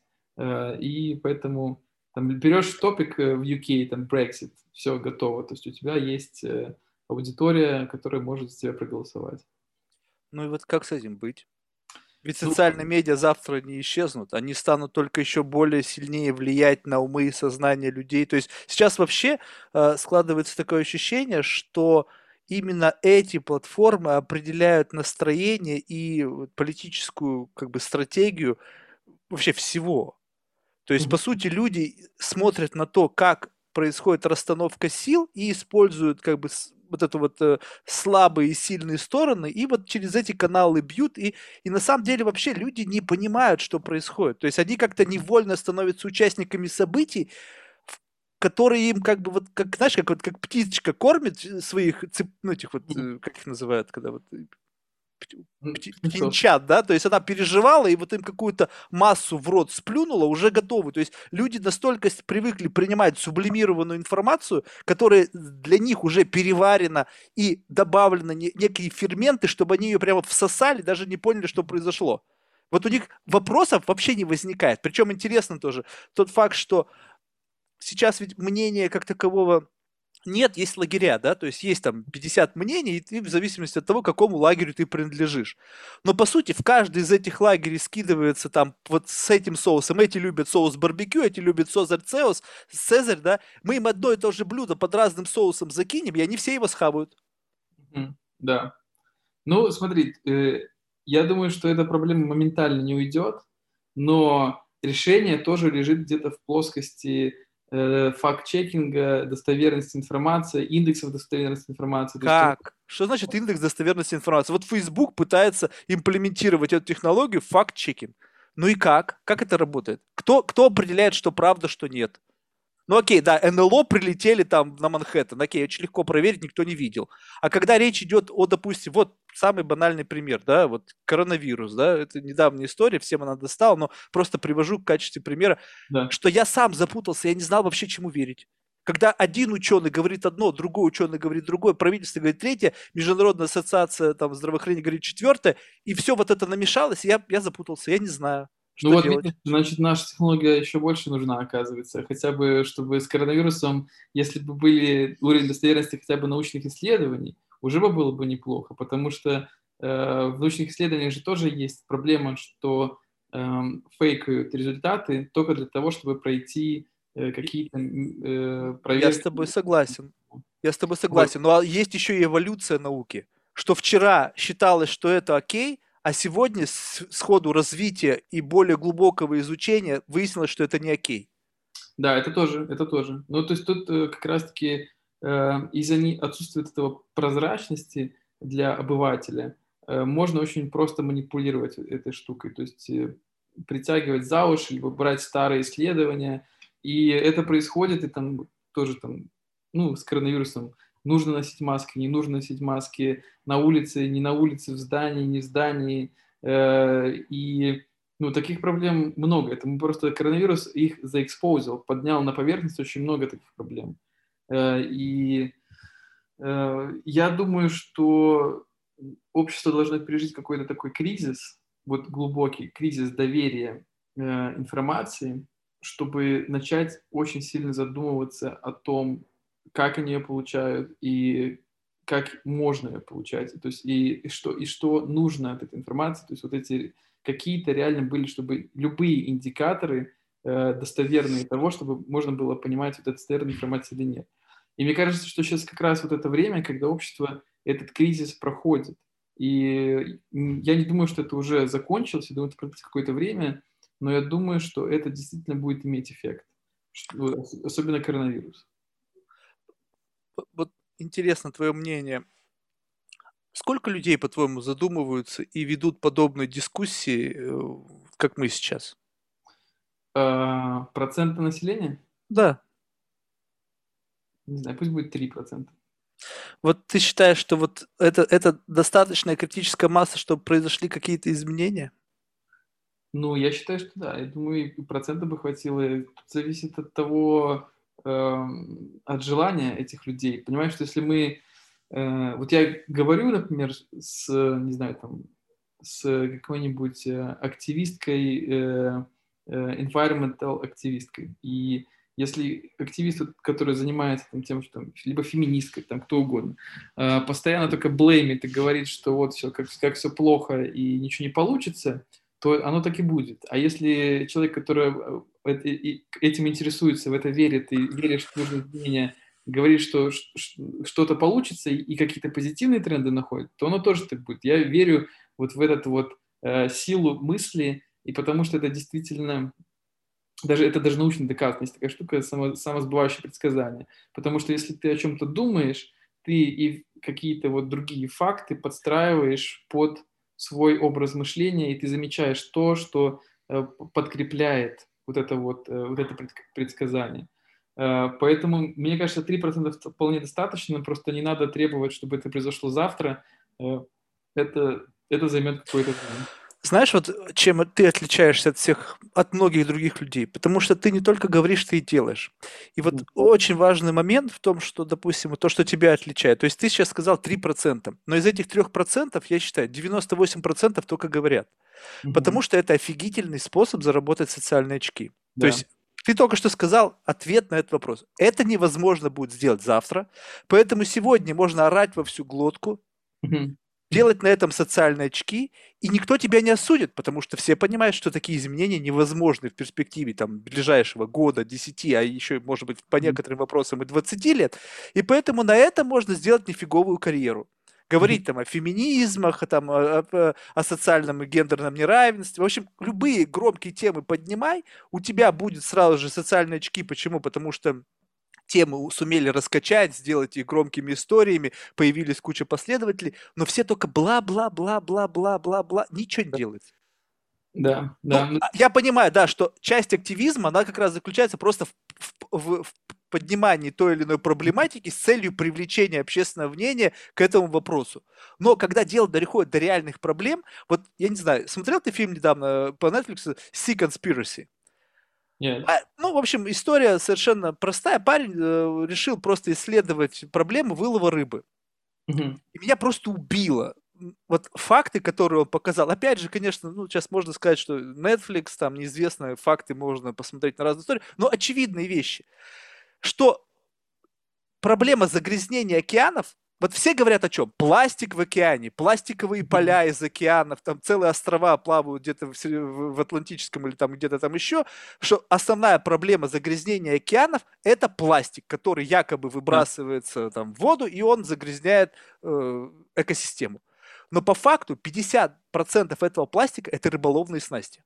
Угу. Что чтобы сократить загрязнение океана, нужно не меньше выбрасывать пластика, нужно сократить рыболовство. Потому mm-hmm. что то, что происходит сейчас в океане, когда бесконтрольный выроб, вылов рыбы, который называется sustainable fishing, mm-hmm. он и губит оке- океаническую среду, что вот это трейлингом, когда собирают вот эти огромные сети, которые в состоянии в, в себя всосать целый кафедральный собор или 13 самолетов, ты можешь себе представить, что такая сеть, которая шкребет по океану, и за одну, за один день она сгребает пространство, равное 4000 стадионов уничтожает экосистему. Об этом никто не говорит. Все говорят, давайте бороться за пластик, надо сменить пластик. Вот они там бегают по пляжу и собирают пластиковые бутылки. Ну это же фуфло. Ну, если Понимаешь, вот это, вот это получается так, что сейчас 3% из этих людей что-то говорят, но по факту ничего не делается. Ну, ничего, я тоже не стал бы говорить ничего, то есть это тоже какой-то э, слишком Э, категоричное Ну вот ты делаешь что-то конкретное, да. ты дел, у тебя есть там ряд проектов, которые направлены на изменения. Если бы ты просто сейчас, мы бы с тобой бы терли бы о чем-то, и ты мне просто бы это говорил, и говорил, что вот как все плохо, вот как я, да, вот я что-то там bullshit там труд, сейчас сам даже половину не понимаю о том, что я говорю, но я ничего делаю для этого. То есть я просто возмущаюсь, там, не знаю, там сижу. Слушай, ну то, что ты говоришь, тут тоже уже хорошо само по себе, но э, есть действительно много проблем, и вот эти вот, большинство проблем, которые сейчас находятся under the radar, это как раз таки из-за очень хорошего лобби, мне кажется. Там, потому что э, хорошо, когда там э, кто-то говорит, что надо меньше потреблять пластик, но если кто-то скрывает какие-то явные факты злоупотребления этим, то логично там работает хорошее лобби. И я думаю, это как раз-таки тот кейс, потому что вылов рыбы очень прибыльное дело для некоторых компаний. Вот я об этом говорю, что иногда за якобы благими намерениями, а ведь Smash просто страшно-то что, что есть организации, экологические организации. Вот, например, а, а, офигительный пример из того же фильма, но пример организации, которая на банке с тунцом ставит лейбл о том, что этот тунец выловлен без убийства дельфинов. Ну, то есть все любят дельфинов. Ну, понятно, тема очень актуальна, да, то, что когда идет процесс вылова огромными сетями, туда попадает очень много не той рыбы, которая, на которой охотятся. И да. тысячи дельфинов умирают. Их просто выбрасывают, они дохнут прямо да. в процессе. И эта организация якобы призвана судить, э, следить за тем, чтобы вот эти организации, которые занимаются выловом тунца, не убивали дельфинов. Его спрашивают, глава этой организации, а как вы следите? Ну, говорит, ну, у нас бывают вот на, на этих судах эксперты. И потом сам же говорит, ну эти эксперты можно покупить, подкупить. А его спрашивают, а как часто ваши эксперты бывают на этих судах? Ну, очень редко. То есть, по сути, говорит, вы не можете гарантировать, что дельфинов не убивают. Нет, не можем. Тогда какого хрена ваш логотип делает? Ну, вот так вот. То есть получается так, что мы видим, что, что организация, если убрать вот эту часть этого процесса, что мы видим без вот реальности? Что организация борется за экологические проблемы, она решает. Но по факту, если посмотреть, и там разобрали, интересно, а финансирование этой организации, то через там офшоры вышли на компании рыбовладельческие – которые как раз и занимаются выловом рыбы. И вот тут я не сторонник конспирологических теорий, но когда я вижу вот подобную реализацию, я начинаю сомневаться в том, что когда люди активно высказывают какую-то позицию, они бьются там за права там женщин, меньшинств, там еще что-то, и вдруг их голос становится очень громким, вот попробуй сейчас громко крикнуть, хоть бы ты не орал о какой громкой проблеме, как количество подписчиков в Инстаграм изменится? Да ну никак. Практически вообще никак. И у меня всегда возникает вопрос, как, говоря, ну, вещи, которые, в общем-то, совершенно понятны, люди вдруг появля... у людей вдруг появляется такой офигительный рупор. Вот вдруг ни с того ни с сего, бах, и он заорал, и все его услышали. Это Гретта, это непонятная, да, которая там э, какой-то там спич, вообще откуда она взялась, вот, вот это все. И я, я не то чтобы я ей не верю, я просто вижу, что есть альтернативные версии, когда кто-то что-то спонсирует для того, чтобы твой взгляд отвести от проблем. Знаешь, как это вот, как кло, э, фокусник тебе здесь машет, а здесь он у тебя там кошелек тырит. Хорошая аналогия. Ну, э, я с тобой согласен, мир не идеален, но это не значит, что он не прекрасен и что он не становится лучше. Я все-таки верю, что э, даже в той вот, э, как это, не, не не, не идеальности какой-то, не, несовершенстве мира, который, который есть сейчас, он все равно в этом прекрасен, и все равно он становится лучше и лучше и лучше. Мы не жили никогда в более как бы хорошие времена. То есть все, что было раньше, Я было согласен. не хорошо. То есть, но э, это не значит, что нет сейчас проблем, и действительно стоит поднимать. И действительно э, не все, не чер... нету черного и белого. И любое, в любую хайповую тему влезут и те, и другие, и те, у кого есть э, э какой-то там искренний интерес сделать лучше для общества и те, у которых есть какой-то собственный корыстный интерес. Поэтому, ну да, то есть надо, конечно, более-менее скептически относиться э, к слишком хайповым темам и людям, которые слишком быстро набирают популярность. Э, но это как бы это не значит, что не стоит ничего делать, то есть наоборот, как, стоит что-то делать. Я с тобой согласен. Тогда как делать? Вот, вот что, что, что тобой руководит? Что тебе дает силу делать то, что ты делаешь? Что тебе дает вообще уверенность в том, что ты можешь потратить на это всю жизнь, и ты не добьешься ничего?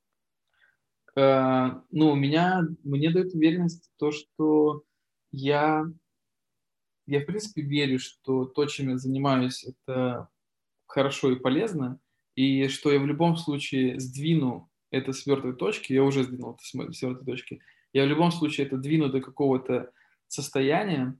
Э, не, факт, что я достигну прям того, что вот я визуализирую ту картину, но я верю, что у меня получится. И, и поэтому, собственно, мне вот, вот это, это и дает мне внутреннюю энергию, то есть внутренние силы. И то, что много людей тоже, которые помогают мне в этом, которые поверили, там, наши инвесторы, э, ну и самое главное, конечно, мои бизнес-партнеры, моя команда – есть я не один в этом всем, то есть мы это делаем вместе. Э, и это дает мне огромную уверенность. То есть это то, что меня заряжает энергией, то, что двигает меня вперед.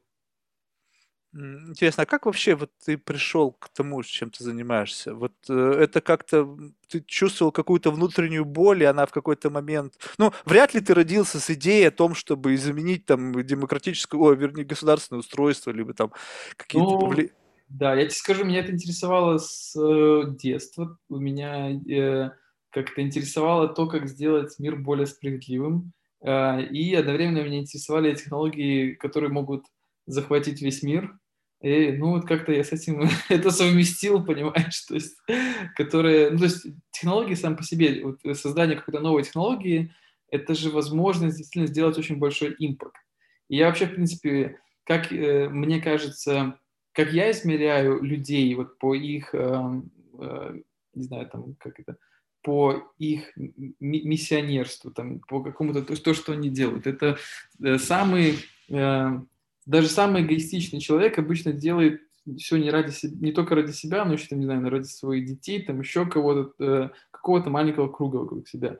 Еще менее эгоистичный, еще более э, добродетельный, не знаю, там, благородный человек. Он делает ради, там, своей семьи еще более там ради своего там, семьи, друзей. Там. Дальше свой, свой город, возможно, потом своя страна, э, в итоге весь мир. Э, но э, самый большой импакт делают люди, которые делают для всех людей, которые живут сейчас и которые когда-либо будут жить. И это то, что, мне кажется, драйвит так сильно ученых, и это тоже, что драйвит меня. Э, я хочу сделать то, что будет, ну, типа, по, э, сделать импакт на на весь мир и на, э, на, на все будущие годы. Э, и поэтому, мне кажется, это такой вот способ эм, способ оставить что-то просто после себя, такое, что-то значимое. Слушай, вот ты сказал очень интересную вещь. Impact-oriented, да, то есть вот то, что как позволит оставить после себя существенный след и желательно, чтобы этот след еще и что-то изменил в лучшую да, сторону. В лучшую сторону, да. И, знаешь, это же очень часто достаточно звучит от э, всех таких, скажем, ведущих предпринимателей, самых ярких имен. То есть они все говорят о том, что я хочу сделать импакт. Но в то же время большинство из них очень сильно вовлечены в процесс э, изменения общества и манипуляции этих людей с целью увеличения потребления. То есть, когда там Илон Маск говорит о том, что он хочет создать там Теслу, или когда в свое время там Билл Гейтс говорил, кто там, не Билл Гейтс, Билл Гейтс пока отставим, э, э, Представляешь, вышел из головы, кто Apple создатель. Стив Джобс говорил о импакт, который он собирается сделать за счет э, своих там э, айфона и айпада, mm-hmm. то они же очень сильно внушили людям бесконечный процесс потребления. И вот здесь вот у меня всегда как бы очень, очень сильно э, расходятся представления о том. Я считаю, что люди изменятся тогда, когда они переста- перестанут гнаться за э, покупками, ну, за любым имущественным и вот благосостоянием, да. Поч- почему наши правительства все коррумпированы? Потому что существует вот эта вот идея о том, что мне нужно до хрена бабла, чтобы у меня было там 25 любовниц, офигительная яхта, дома во всех э, лучших местах мира. И мне для этого нужно бабло. И несите мне бабло, я буду вам все делать. Соответственно, но вот все impact-oriented, кто угодно, Facebook, Microsoft, LinkedIn, да, ну, в общем, Instagram, они все делают так, чтобы помимо того, что они несут флаг офигительный, мы сделаем мир лучше, но заплатите нам бабло за продвижение своего аккаунта, подпишитесь на премиум, купите очередной iPhone, и вот постоянно это происходит, и тем самым люди, они подсаживаются на вот эту вот как бы бесконечную идеологию потребления. Новый iPhone каждый год. Если не новый, то ты лох. Если у тебя нету там а, платной подписки там в LinkedIn, то ты тоже какой-то там непонятный чмошник. Если у тебя нету того, другого, третьего. И все эти компании, они все как бы импакт-ориенты. Мы сделаем мир лучше, мы сделаем все классно, мы сделаем там наш iPhone 100% recyclable в 30 году. А сейчас мы будем использовать рабский труд китайцев и вам впаривать и зарабатывать суперприбыль. Возможно, к 30 году мы столько денег накопим, что вы нам будете нахер не нужны, и тогда мы перенесем производство, там, не знаю, в Техас, и наш iPhone будет стоить 10 тысяч долларов. Да. Но вы уже так сильно на него подсядете, что вы же даже за десятку будете его покупать. То есть вот как-то вот это, знаешь, вот, ну, не знаю, с одной стороны выглядит все классно, а с другой стороны, может быть, я, конечно, параноик и какой-то скептик, но вот... Нет, тут определенно есть э, проблема, но потому что мир все-таки такой, что нужны ресурсы для того, чтобы делать даже импакт. Получается, что нужен какой-то постоянно баланс соблюдать. Сколько ты э, вот злоупотребляешь своим положением и сколько ты отдаешь обратно. Потому Отдается что... это вот столько, понимаешь? То есть да. я как бы не спорю, что нужно, чтобы делать добро, чтобы у тебя были ресурсы. Но происходит абсолютный дисбаланс, что вот столько прибыли, сколько кэша у Apple, да охренеть сколько. А сколько они добра делают? Ну вот лично для меня э, с моими там уже 50 коробок, которые у меня там лежит, всяких там айфонов, там айбуков и всякого порожняка, которые я покупал, ничего хорошего не сделали. Ну да, я сейчас теперь используюсь. Они мне внушили, что я якобы пользуюсь самыми продвинутыми технологиями, что я изучаю мир, что бла-бла-бла-бла-бла. Но вот для людей в Африке, которые дохнут там от малярии, ну нифига они не сделали. Слушай, ну это, это тоже как бы я думаю, что-то они делают, э, то, что они делают, сколько, это, сколько они делают, тоже зависит от э, того, эм, что хотят их shareholders, все-таки публичная компания. И я, я думаю, что тут как раз-таки проблема еще кроется в том, что мы все измеряем деньгами. Мне вообще кажется, что люди, э, у людей есть такое стремление очень сильно искать что-то измеримое. То есть и почему? Потому что нам нужна какая-то объективная э, штука, от которой мы можем отталкиваться. Деньги чем хороши, что миллион долларов – это миллион долларов. Но проблема в том, что миллион долларов, который заработал там Илон Маск или там миллиард долларов, который заработал Илон Маск, миллиард долларов, который заработал наркоторговец, и миллиард долларов, который унаследовал какой-нибудь принц, это все разный вклад в общество, э, иногда прям диаметрально противоположный. И я тут тоже, у меня есть как бы идеи, что должно произойти, чтобы мы э, поменяли эту систему, чтобы мы перестали это чейсить. Нам как раз начинать трекать импакт численными характеристиками вклад в образование, вклад в э, здоровье, вклад в э, экологию и так далее. То есть, чтобы у каждого э, предприятия, у каждой компании был вот этот, этот индекс вклада в образование, индекс вклада в обра... и чтобы мы тогда, получается, могли тоже принять решение, куда мы идем работать, куда мы инвестируем, не только по прибыли, но еще по вот какому-то э, индексу вклада. Другой вопрос, как он будет измеряться. Но это, э, естественно, другой вопрос, потому что главное сделать хоть какой-то и сделать модель, как его потом совершенствовать постоянно. И мне кажется, тогда это поможет нам э, еще больше вкладывать в развитие общества, еще быстрее развивать общество, а не только чтобы чейсить э, прибыль э, в первую очередь. Слушай, вот возвращаясь э, к началу нашего разговора, ты говорил про человеческий капитал и возможность спонсирования образования. Можешь поподробнее рассказать, что это? То есть это индивидуальный инвестор спонсирует образование физическому лицу?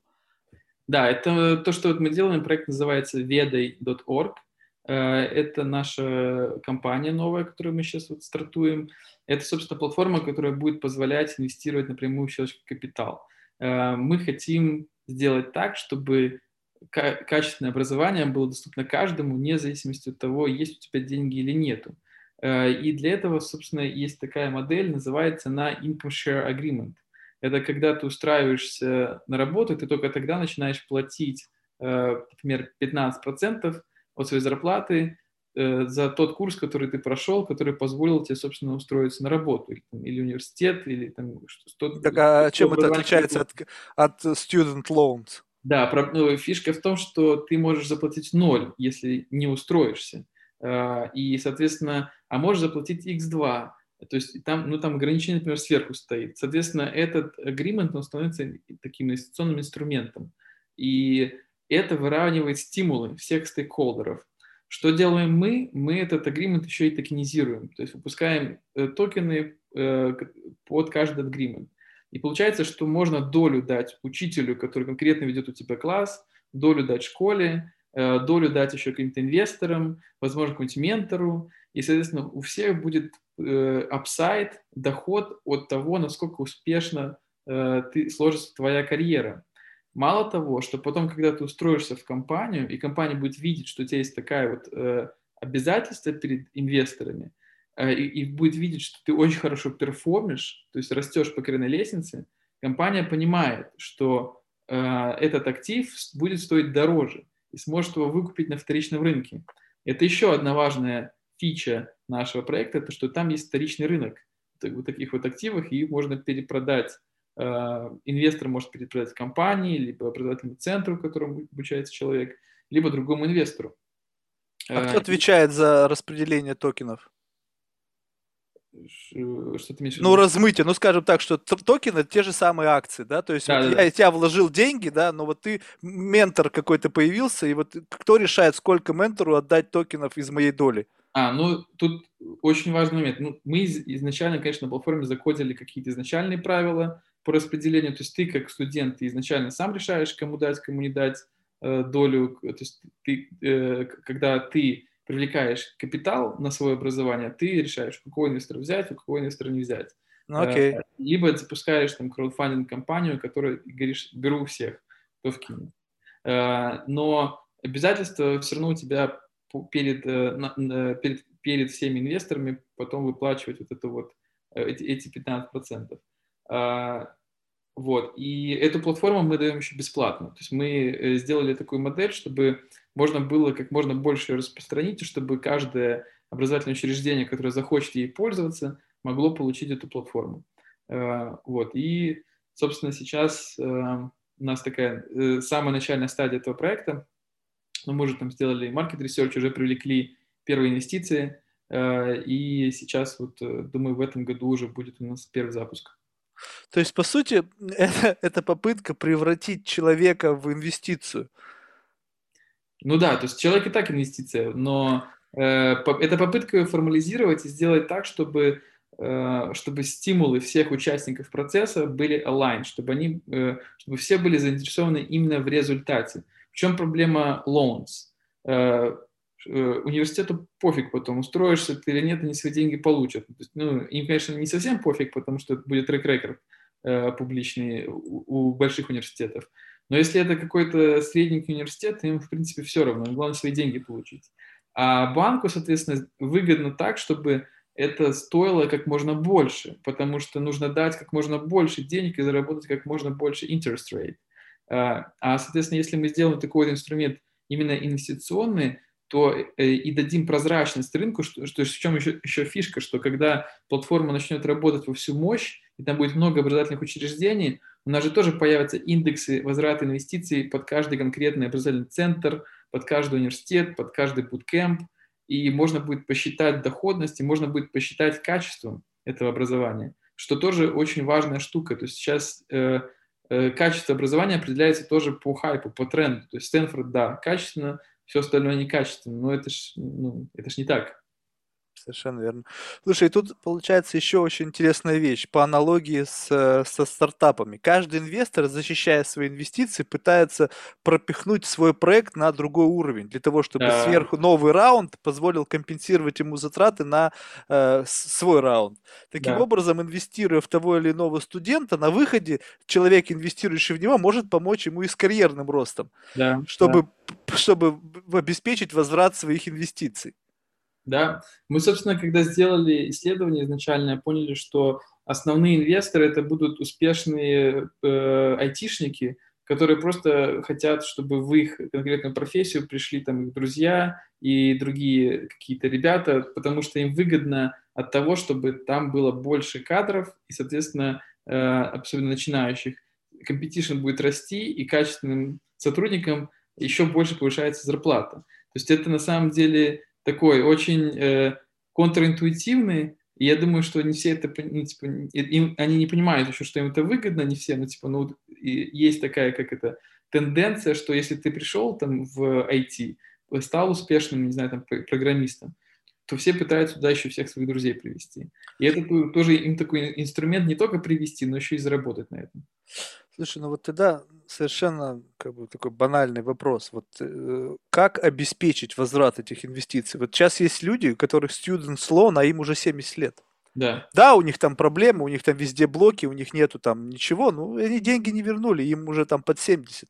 То есть да? их там обложили всевозможными там э, штрафами, но вот как обеспечить э, для того, чтобы сделать эти инвестициями для, для меня, ну, как бы защищенными, потому что, ну, окей, студент выучился, и потом он стал фрилансером, и там через биткоины там продает свои услуги. Сейчас в мир, э, когда идет все по пути уберизации, вообще можно, в принципе, не иметь работы, а работать сам на себя и никаким образом не показывать свои доходы, как обеспечить возврат инвестиций инвесторам, как создать какой-то инструмент, чтобы действительно вот эти 15% уходи, уходили по назначению. Слушай, ну тут в любом случае будут какие-то договоры, которые будут дефолтиться, ну... потому что в любом случае будут часть тех, которые не смогут выплатить, а, но для того, чтобы обезопасить свою инвестицию, если ты не хочешь инвестировать в какой-то, ну, в конкретных людей, потому что это действительно более рискованно, то есть модель менее рискованная. Когда ты вкладываешь не в человека, а в какое-то образовательное учреждение и получаешь маленькую долю от всех тех, кого они принимают. И, соответственно, у тебя получается такой корзина этих, э, этих активов, и у тебя снижается потенциальный доход, но и уменьшается риск. То есть риск да, но тогда риск на себя должны образовательные учреждения взять. Не-не-не, риск по-прежнему ты берешь на себя, но просто ты берешь риск не одного актива, а а, я понял. Э, сотки. И на сотки у тебя там выходит, э, ну, мы считали, в среднем будет выходить 15-20% годовых доходности от такой. Все, я понял. Да. Вот, вот, это, вот это отвечает на мой вопрос. То есть, по сути, ты инвестируешь э, в, сразу же в какой-то некий пул из потенциальных да. студентов, которые на выходе там, да, ну, кто-то там останется лоботрясом, да, либо там начнет там скрываться, а все-таки большая часть, они начнут приносить э, возврат инвестиций через Да. Оплату. И ты же сам выбираешь. Хочешь более рискованный, либо ты там знаешь конкретного своего друга, которому ты вот в нем уверен, что хочешь в него э, вложить, либо ты хочешь снизить риск, но тоже Э, заработать на таком активе. Слушай, вот тогда вопрос дальше, да, то есть, э, скажем так, что мы условно за счет этого сняли проблему оплаты образования, угу. но количество э, образовательных учреждений, оно, ну, как бы стагнировано. То есть вот у них есть вот там Авелик School, есть там куча других университетов, и сейчас они, в принципе, все ну, в той или иной степени достаточно заполнены. Угу. Если и, э, и это определяется возможностью людей получать образование. То есть, скажем так, у меня нету денег, да, но и, в общем-то, и места для меня нету, да, да потому что конкуренция в некоторых местах, даже с учетом того, что у людей есть деньги, иди, пойди в Гарвард, попади. Многие mm-hmm. люди там имеют огромные деньги, но не могут туда попасть по, по тем или иным соображениям, потому что, ну, там очень высокий конкурс, да, либо там любой из Авелик School. Соответственно, они же уровнем они не хотят, потому что вроде как и там, не, не, по их мнению или там по каким-то объективным причинам уровень образования не соответствует тому, что бы они хотели получить. Скажем так, что вдруг вдруг появилось много денег на рынке образования, но количество образовательных учреждений, оно ну, лимитировано. Соответственно, рынок, рынок, соответственно, сделает adjust. Он бам, и выпустит на рынок кучу образовательных учреждений, которые будут готовы принять наш... Да, несите бабло, ребята, мы сейчас вам научим людей. Но да. ведь проблема образования заключается в том, что, ну, вернее, качество образования заключается в необходимом количестве профессионалов рынка, которые будут способны обучить да. людей. И, соответственно, если будет очень много, может появиться большое количество а, а, образовательных учреждений, которые будут не в состоянии соз... вы, ну, выпускать, э, как это сказать, компетентных специалистов, которые впоследствии будут что-то уметь делать. Ну, то есть, э, я считаю, что, ну, как бы, я не знаю, может быть, я ошибаюсь опять, конечно, но качество образования, оно ведь тем и определяется, что кто тебя учит. Да. То есть вот, вот чему я могу кого-то научить? Ну, наверное, ни хрена, ну, там, какую-нибудь фигню делать, да, потому что я не профессионал, и у меня нет, нет достаточного количества знаний. А профессоров на общее количество людей их очень мало. Угу. И больше их не станет завтра. А спрос на деньги Смотри, быстро да. закрывается. Это э, наша задача сделать более эффективный инструмент, в котором все стимулы участника будут aligned, и, привлечь, и который, собственно, позволит тоже привлечь больше капитала в этот рынок. А то, как рынок отреагирует, мы тоже не знаем, но можем предположить. И нам как раз-таки кажется, что э, когда у архитектора какого-нибудь, либо э, лид-программиста, тим-лида будет возможность получать, э, работая один день в неделю еще, передавая свои знания, будет возможность получать те же деньги, которые он получает на своей работе, то э, он начнет этим заниматься, он или, или она. И это, это, это уже это тренд. То есть сейчас люди стремятся передать свое знание, просто участвовать вот в передаче знания, когда у тебя есть возможность э, заработать э, значительно больше, opportunity cost слишком высокий, очень мало людей этим, это, это, этим занимаются, потому что, например, в наших регионах, э, там, постсоветских, это вообще такая сродни филантропии, заниматься образованием, если ты, например, программист. Потому что ты можешь зарабатывать, например, условно 5 тысяч долларов в месяц, а если ты пойдешь работать преподавателем в университет, то там, не знаю, хотя бы тысяча вышло.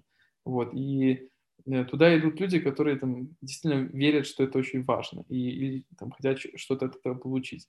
Но представь, если у тебя возможность получать будет ту же самую зарплату, а возможно даже больше, а еще и инвестировать в человеческий капитал, то есть тех, тех студентов, которые ты, ты учишь, то как много, насколько больше профессионалов пойдет этим заниматься. Мы вот в это верим, мы сами, наверное, будем этим заниматься, когда э, заделиверим продукт на рынок, начнем, может, тоже какие-нибудь курсы откроем. Знаешь, что еще было бы круто? Вот я не знаю, насколько это жизнеспособно, но когда образование будет персональным. Ну, скажем так, представь себе, сейчас ты несешь куда-то в организацию диплом там Гарварда или Стэнфорда или Еля или там Колумбии. А представь себе, ты несешь диплом Илона Маска. Что Илон Маск был твоим учителем 6 лет, ты Да. бок о бок с ним работал, и в конце он тебе выписал диплом Илона Маска в том, что ты прошел там курс молодого бойца, бок о бок работая с этим человеком 6 лет. Ведь согласись, уровень компетенции, который ты можешь получить, работая бок, бок о бок с таким человеком, он просто, ну, я не знаю, насколько он, можно его уложить в формат там классического образования, но а, тебя возьмут куда угодно. Да. Стоимость этого образования будет ни- ничем не меньше, чем образование в любой из League School, там, не знаю, вообще любого университета страны. И, соответственно, есть э, категория людей, которые действительно имеют э, ну, определенный набор уникальных знаний, который вряд ли ты получишь, пройдя базовый курс в том или ином учреждении. И вот как раз-таки, если будет возможность для людей вокруг себя организовывать какие-то группы людей, давать им образование, и потом это образование будет принято, а я считаю, ну, как бы, было бы глупо, ну, представьте, ну, взять любую профессию, э, если человек имеет какой-то recognition, ну, не знаю, там, Мгм. любую область можно взять, и если ты, допустим, учишься у человека, который индустрией признан как лидер, как э, там человек, имеющий невероятный опыт и экспертизу, то вокруг него вот этот костяк людей, пусть они получат узкоспециальное образование, да, но вот оно будет настолько глубинное, ведь это будет очень офигительный и ценный продукт. Да, это будет очень офигительный ценный продукт, и я думаю, что э, он тоже может э, как это, изменить очень сильно всю индустрию образования, потому что действительно людей, у которых есть возможность передать какой-то очень крутой опыт, их много, и они даже не, не обязательно какие-то очень известные люди.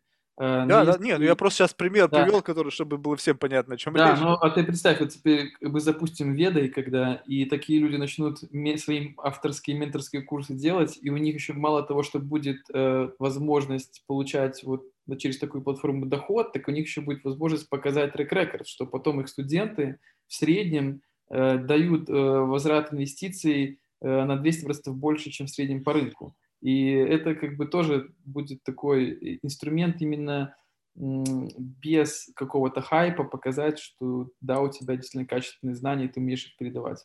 Единственное, что вот мне не нравится вот у- в существующей модели, которая сейчас, в принципе, плюс-минус есть, знаешь, когда люди там э, достигают определенного результата, и они со- создают там какие-то школы там имени меня, и в жажде, опять же, поглотить больше, они под своим брендом, у них еще 50 человек, которые якобы по твоей программе обучают. Вот это вот начинается фуфло. Ну, то есть, либо ты мастер-класс, либо ты уже, если ты больше не можешь съесть и переводить, остановись.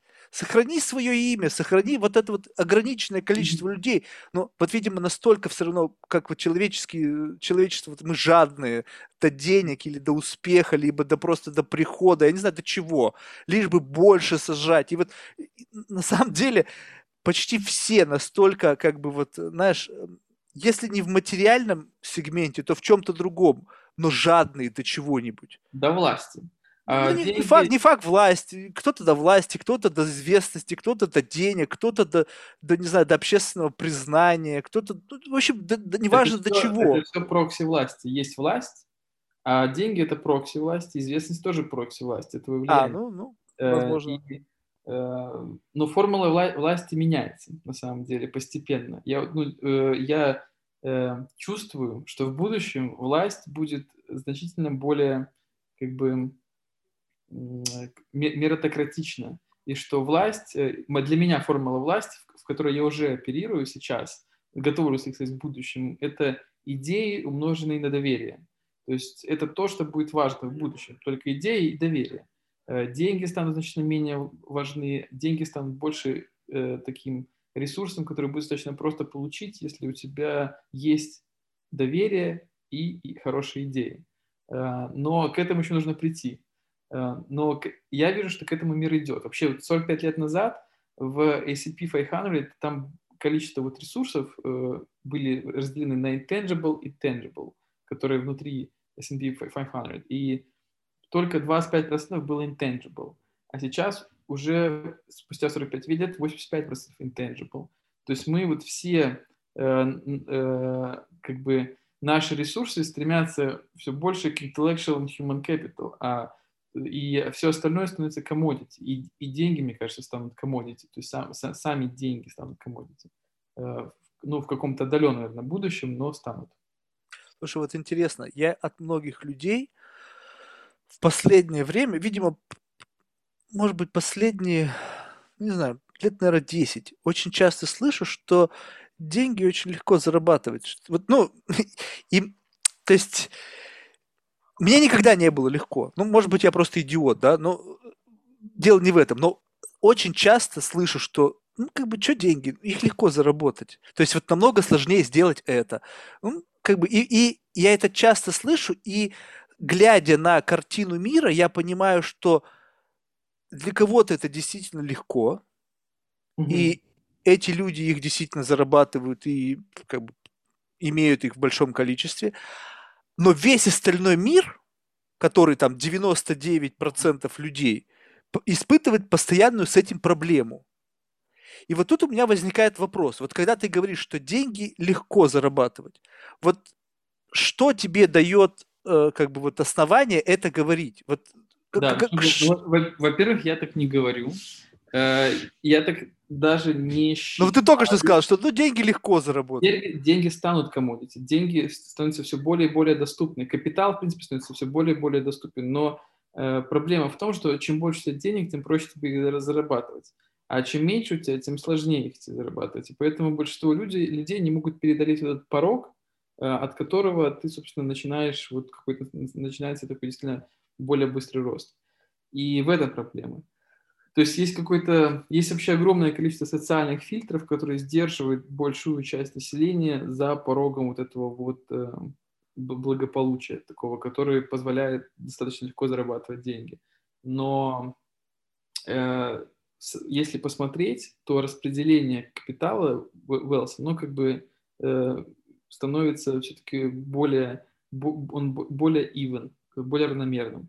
Э, но есть как бы скачки, э, потому что там есть вот э, хороший, хорошая книга, как «Капитал 21 века», э, где проходит, проводится, собственно, такая история капитала и как происходили его распределения. И там есть три, по-моему, насколько я помню, три основные драйвера изменения распределения капитала по миру. То есть война – один из самых эффективных инструментов, потом реформы, э, и что-то третье было, третье забыл. Ну вот э, война, реформы и еще что-то, по-моему, было. А может и не было. Вот, и, э, и наше сейчас общество стремится к более равномерному распределению капитала. Просто в некоторых странах это лучше, в некоторых это хуже. Есть даже такой индекс, индекс распределения капитала, где, собственно, измеряется медиана и средняя. И вот э, во сколько раз медиана отличается от средней, собственно, э, тем хуже распределение э, э, ресурсов, распределение богатств в этой стране. И там есть интересно, если посмотреть, то там есть такие интересные моменты вот, вот в этом индексе. Очень советую, на Википедии он есть.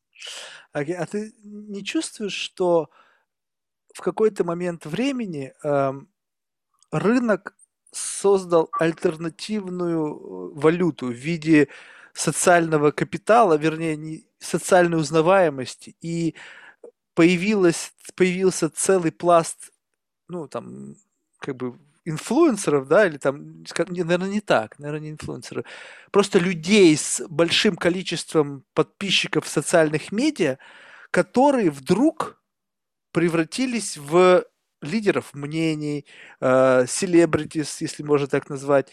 И, по сути, они не имея реального wealth, да, то есть, скажем так, сейчас назову какую-нибудь фамилию, да, он может быть миллиардером, но его никто не знает. Он mm-hmm. живет там где-нибудь, у него там бабло, он может купить там всех этих блогеров и продать их там 50 раз со всеми их потрохами, но о нем никто не слышал. А mm-hmm. эти люди могут иметь там малейшую фракшн от его дохода, но быть известными там миллионам людей. И да. это как бы стала новая валюта. То есть да. ты можешь не иметь столько бабла, но ты можешь иметь вот эту вот узнаваемость и эту известность. И вот эти социальные медиа, они создают вот этот новый социальный лифт, который mm-hmm. позволяет как бы из грязи в князи вот пульнуться там э, в случае, если ты там талантлив в чем-то, да. либо там красив, либо там, я не знаю, в общем, что mm-hmm. какие критерии нужны для того, чтобы стать известным. Но э, это новая валюта. Да. И за счет этой новой валюты происходит некое как бы вот изменение... Перераспределение, да. Вот это, так да, перераспределение. Так и есть. Потому что человечество вообще очень часто занимается тем, что придумывает, как бы перераспределить капитал по-новому. То есть какие новые инструменты придумать для перераспределения капитала. То есть и вот там государственное устройство, это что же там, э, реформы, это возможность придумать, как по-другому перераспределить капитал. Налогообложение, как э, собрать деньги и распределить их, как более грамотно посчитает какая-то э, управляющая government body. Э, ну и как бы это логично, то есть мы постоянно ищем способы, как распределить капитал так, чтобы в целом всему миру жилось лучше. Э, ну, иногда, правда, получается хуже, но тем не менее. Э, попытки постоянно предпринимаются. Ну вот ты думаешь, вот это изменение, в частности, когда идет перераспределение за счет вот этого, я не знаю, как его назвать, это как известности или, ну, что за, что за валюта, как внимание, это называется? Внимание. Это а, внимание, да? Да, вот, вот э, появление вот внимания, да, то есть большого внимания сфокусировано на отдельных личностях, оно как отобразится на вообще изменение нашего общества? То есть сейчас, ну, раньше было понятно, большинство хотело денег. Сейчас mm-hmm. я под большим знаком вопроса. То есть я думаю, что некоторые сейчас на первое место ставят не деньги, а известность. Я хочу, чтобы меня знали там все. То есть mm-hmm. я не хочу, чтобы у меня было миллиард долларов, я хочу, чтобы у меня было там миллион подписчиков или там 10 миллионов, я не знаю, сколько там хотят люди, mm-hmm. чтобы у них было. То есть вот куда этот э, вектор вот заведет в конечном итоге, что девальвируется стоимость денег, что либо вот... Ну, я, думаю, что это тоже отчасти, но э, это просто э, в, в текущей, получается, в текущем мире, в текущей системе вот это вот внимание, э, attention economy, собственно, почему сейчас э, все про нее говорят, потому что через внимание э, какой-то аудитории тебе проще реализовать какие-то знаю, там, идеи, проект, заделивить свой месседж, что-то поменять в этом мире. То есть если у тебя там есть 50 миллионов подписчиков, то, возможно, это лучше, чем, там, не знаю, любое количество денег, потому что ты можешь с помощью этого актива с помощью вот этого вот внимания что-то реализовать. А, ну и деньги ты точно можешь заработать, потому что вот это такой прокси, через который ты можешь деньги заработать и что-то реализовать. Ну, и, типа, единственное, что обычно, когда у тебя очень много подписчиков, то это значит, что ты какой-то масс-маркет продукт сам по себе, либо то, что ты транслируешь. И это не, э, не всегда э, то, что позволяет реализовать что угодно. То есть, если ты транслируешь в масс-маркет, то и продукт, который ты можешь реализовать, либо идею, она обычно тоже масс-маркет. То есть, резюмируя, можно сказать, что люди с большим количеством подписчиков, они ничего хорошего не делают. Они просто реализуют, в конечном итоге, эту, эту платформу берут в оборот и реализуют свои какие-то низменные потребности. Взять того же самого Двейн Джонса, что он сделал со своей 200-миллионной аудиторией? Выпустил энергетический напиток и текилу. Да. Слушай, ну получается, что э, я бы сказал, что социальная ответственность вообще нулевая. Людей, да. с одной стороны, он качается там с утра до вечера, как, как зверюга, там, стероиды вся колет, чтобы в 45 лет выглядеть как пацан там в 20 лет. Бухает текилу и энерги, энергетик. Вот, вот я ведь не слежу, у меня нет социальных медиа, но вот просто то, что я знаю вот об этом человеке, за исключением его там актерской и спортивной карьеры, вот, вот flash, какие-то вспышки, вот только это – Слушай, 200 ну, миллионов я, человек. Я сформулировал бы так, что если у тебя огромная аудитория, то у тебя очень большой соблазн двинуть какой-то масс-маркет и какой-нибудь э, э, вот в эту экономику потребления еще больше законтрибьютить. Но и тебе нужно этому сопротивляться, чтобы сделать что-то действительно значимое. Э, и я думаю, что это относится вообще к любому ресурсу. Чем больше у тебя власти, тем больше у тебя соблазн ею злоупотребить чем больше у тебя денег, тем тоже у тебя больше соблазн этим злоупотребить. И вот Поэтому... получается так, что если у тебя очень глубинные идеи, а, правильные концепты, то ты в силу того, что наше общество, оно вот как-то все равно не, не хочется говорить плохо, но я, я не понимаю, откуда берется такое количество людей, которые подписываются на там чьи-то ресурсы, где стоимость информационного сообщения средняя, которая из этого канала исходит, она либо равна нулю, либо вот, ну, вообще ничему не равна. И в то же время ресурсы, где люди действительно гениальные, что-то говорят, они настолько находятся несоизмеримо в низком балансе, что когда новые люди приходят на эту платформу, они посмотрели сюда и посмотрели сюда. Думают, а нахер я буду это делать? Когда здесь единицы людей во всем мире меня поддержат. А здесь, если я буду свою, там, не знаю, жопу красивую с утра до вечера показывать, через там год у меня будет там миллион или несколько миллионов подписчиков, я смогу продавать трусы и куплю себе там красную Феррари. Слушай, ну ты вопрос не по адресу, потому что я как раз-таки свой выбор уже сделал давно и... Да, но понимаешь, тебе придется бороться с существующей реальностью. Да, я знаю, я с ней постоянно борюсь, потому что э, я тоже как бы э, с этим выбором сталкиваюсь постоянно, потому что всегда есть возможность либо там заработать еще больше денег, э, либо сделать что-то все-таки, что ты считаешь правильное. То есть этот выбор сталкивается, ты с ним сталкиваешься постоянно. И у меня есть просто принцип тоже, которому я следую, который я для себя принял и перестал злиться вот на такие вот штуки. Это что самые благородные дела, они самые неблагодарные. И, и это, с этим надо смириться и э, понять, что в итоге когда-то за это воздастся, но изначально ты можешь словить скорее наоборот э, больше какого-то э, негатива или, или просто отсутствие поддержки. Э, и там тот же, например, вот этот вот, э, блин, забыл, как зовут его, э, Джордан Питерсон, который настолько любит людей борется за права всех и diversity, равноправие, и которого так хейтят феминистки, потому что не понимают разницы между equality of opportunities, который пушит Питерсон, и equality of outcomes, который пушат они. И он там из этого схватывает огромное количество хейта. Э, хоть человек вроде как пытается сделать очень хорошие вещи. Э, и такое везде. И у нас тут такое же, то есть мы тоже считаем, что мы делаем что-то очень важное, очень meaningful, и э, это как бы могут оценить очень маленькое количество людей, очень маленький процент.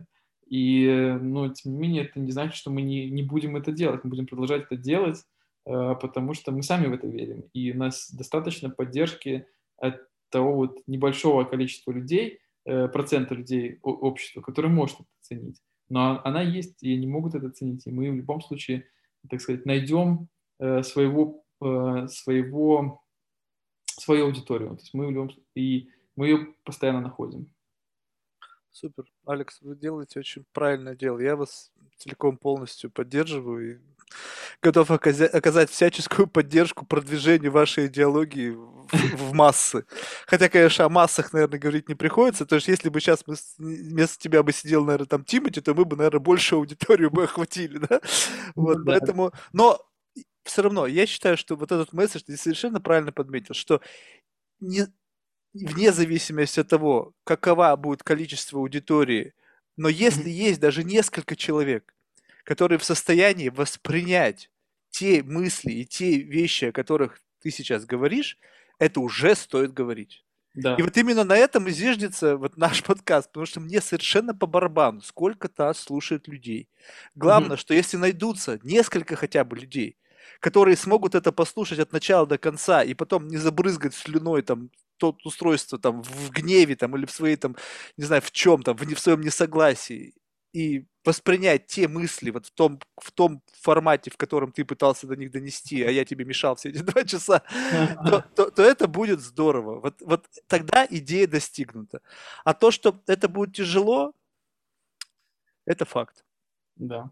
Видишь, и... ну, мы тут с тобой сошлись, э, и тем не менее, хоть это тяжело, ты это делаешь, уже сотый выпуск, так что я тебя поздравляю, продолжай делать дальше, да. Я не, думаю, мне не тяжело, мне не тяжело, я просто к тому, что я-то как раз-таки просто транслирую вот твои мысли, да, то есть тяжело как раз-таки тогда, когда ты пытаешься сделать какой-то импакт. То есть в данном случае я, может быть, бы и хотел сделать импакт, но я реально оцениваю свои как бы шансы, да, то есть э, я делаю это потому, что мне приятно прежде всего говорить с людьми, как бы, как, как, как ты, как там, не знаю, как академики, там, разные люди, которые действительно есть э, что-то интересное внутри, да, то есть что их их информационный месседж, он реально достоин внимания, их идеи, их труд. Ну, это просто интересно впитывать в себя, поскольку век живи, век учись. И каждая беседа, она вот как раз-таки дает какую-то там эссенцию, какую-то мысль, открывает новые возможности. Так это и есть тот импакт, который ты делаешь. Просто ты это делаешь еще э, вот с помощью навигирования вот этого вот внимания э, туда, куда ты считаешь э, есть смысл. И я думаю, что это тоже очень важно. Точнее, это на самом деле в наше время это неимоверно важно, потому что сейчас как раз-таки борьба за внимание идет, и у людей, которые э, которые делают что-то такое вот meaningful, у которых там процент очень маленький, кто это может понять, для них это еще более важно. Так что все, все правильно. Супер. Спасибо большое. Реально благодарю тебя за, за, твои, за твое время. Эти два часа лично для меня были очень познавательными и интересными. Да, спасибо тебе. Тоже было очень приятно пообщаться. Э, через 300 выпусков встречаемся снова. Через 400, у нас 500, то есть сейчас а, будет сотый. 400, да, через 400 точно. Да. А в завершении мы всех спрашиваем один и тот же вопрос, это кого бы ты мог рекомендовать нам в качестве потенциального гостя или гостей, прежде всего из числа людей, чье мнение, чьи интересы ты разделяешь и считаешь, что важным, угу. чтобы они донесли этот месседж? Э, слушай, ну я бы вот э, из всех, кого я знаю, я бы порекомендовал э, Леонида Лознера. Э, я бы еще порекомендовал, наверное, Дмитрия Сидоровича. Это вот тоже наш э, инвестор-партнер и что-то кого-то такого из более далекого круга, я сейчас подумаю. Вот. Э, я бы порекомендовал Марго Лазаренко, которая, э, э, которая фаундер Emerge конференции. Еще бы я порекомендовал, конечно же, э, Марию Колесникову, э, но она сейчас сидит в тюрьме. Это, это вот моя подруга, которая меня привела в политику. Ну, я надеюсь, что она оттуда выйдет, и мы обязательно да. с ней поговорим. Вот, точно выйдет, и обязательно стоит с ней поговорить. Вот, я думаю, что... На да, да, проанализировать пока что я готов всегда порекомендовать кого-то из русскоязычных э, в том числе. Ты просто про просигнализируй, когда, если у тебя будет возможность, наверняка узнаешь одним из первых, когда она выйдет, просто чтобы мне, наверное, будет сложно проследить за процессом ее освобождения. Да, Супер. Спасибо Все, большое. большое, да, очень был рад. Э, давай, до, до новых встреч. Взаимно.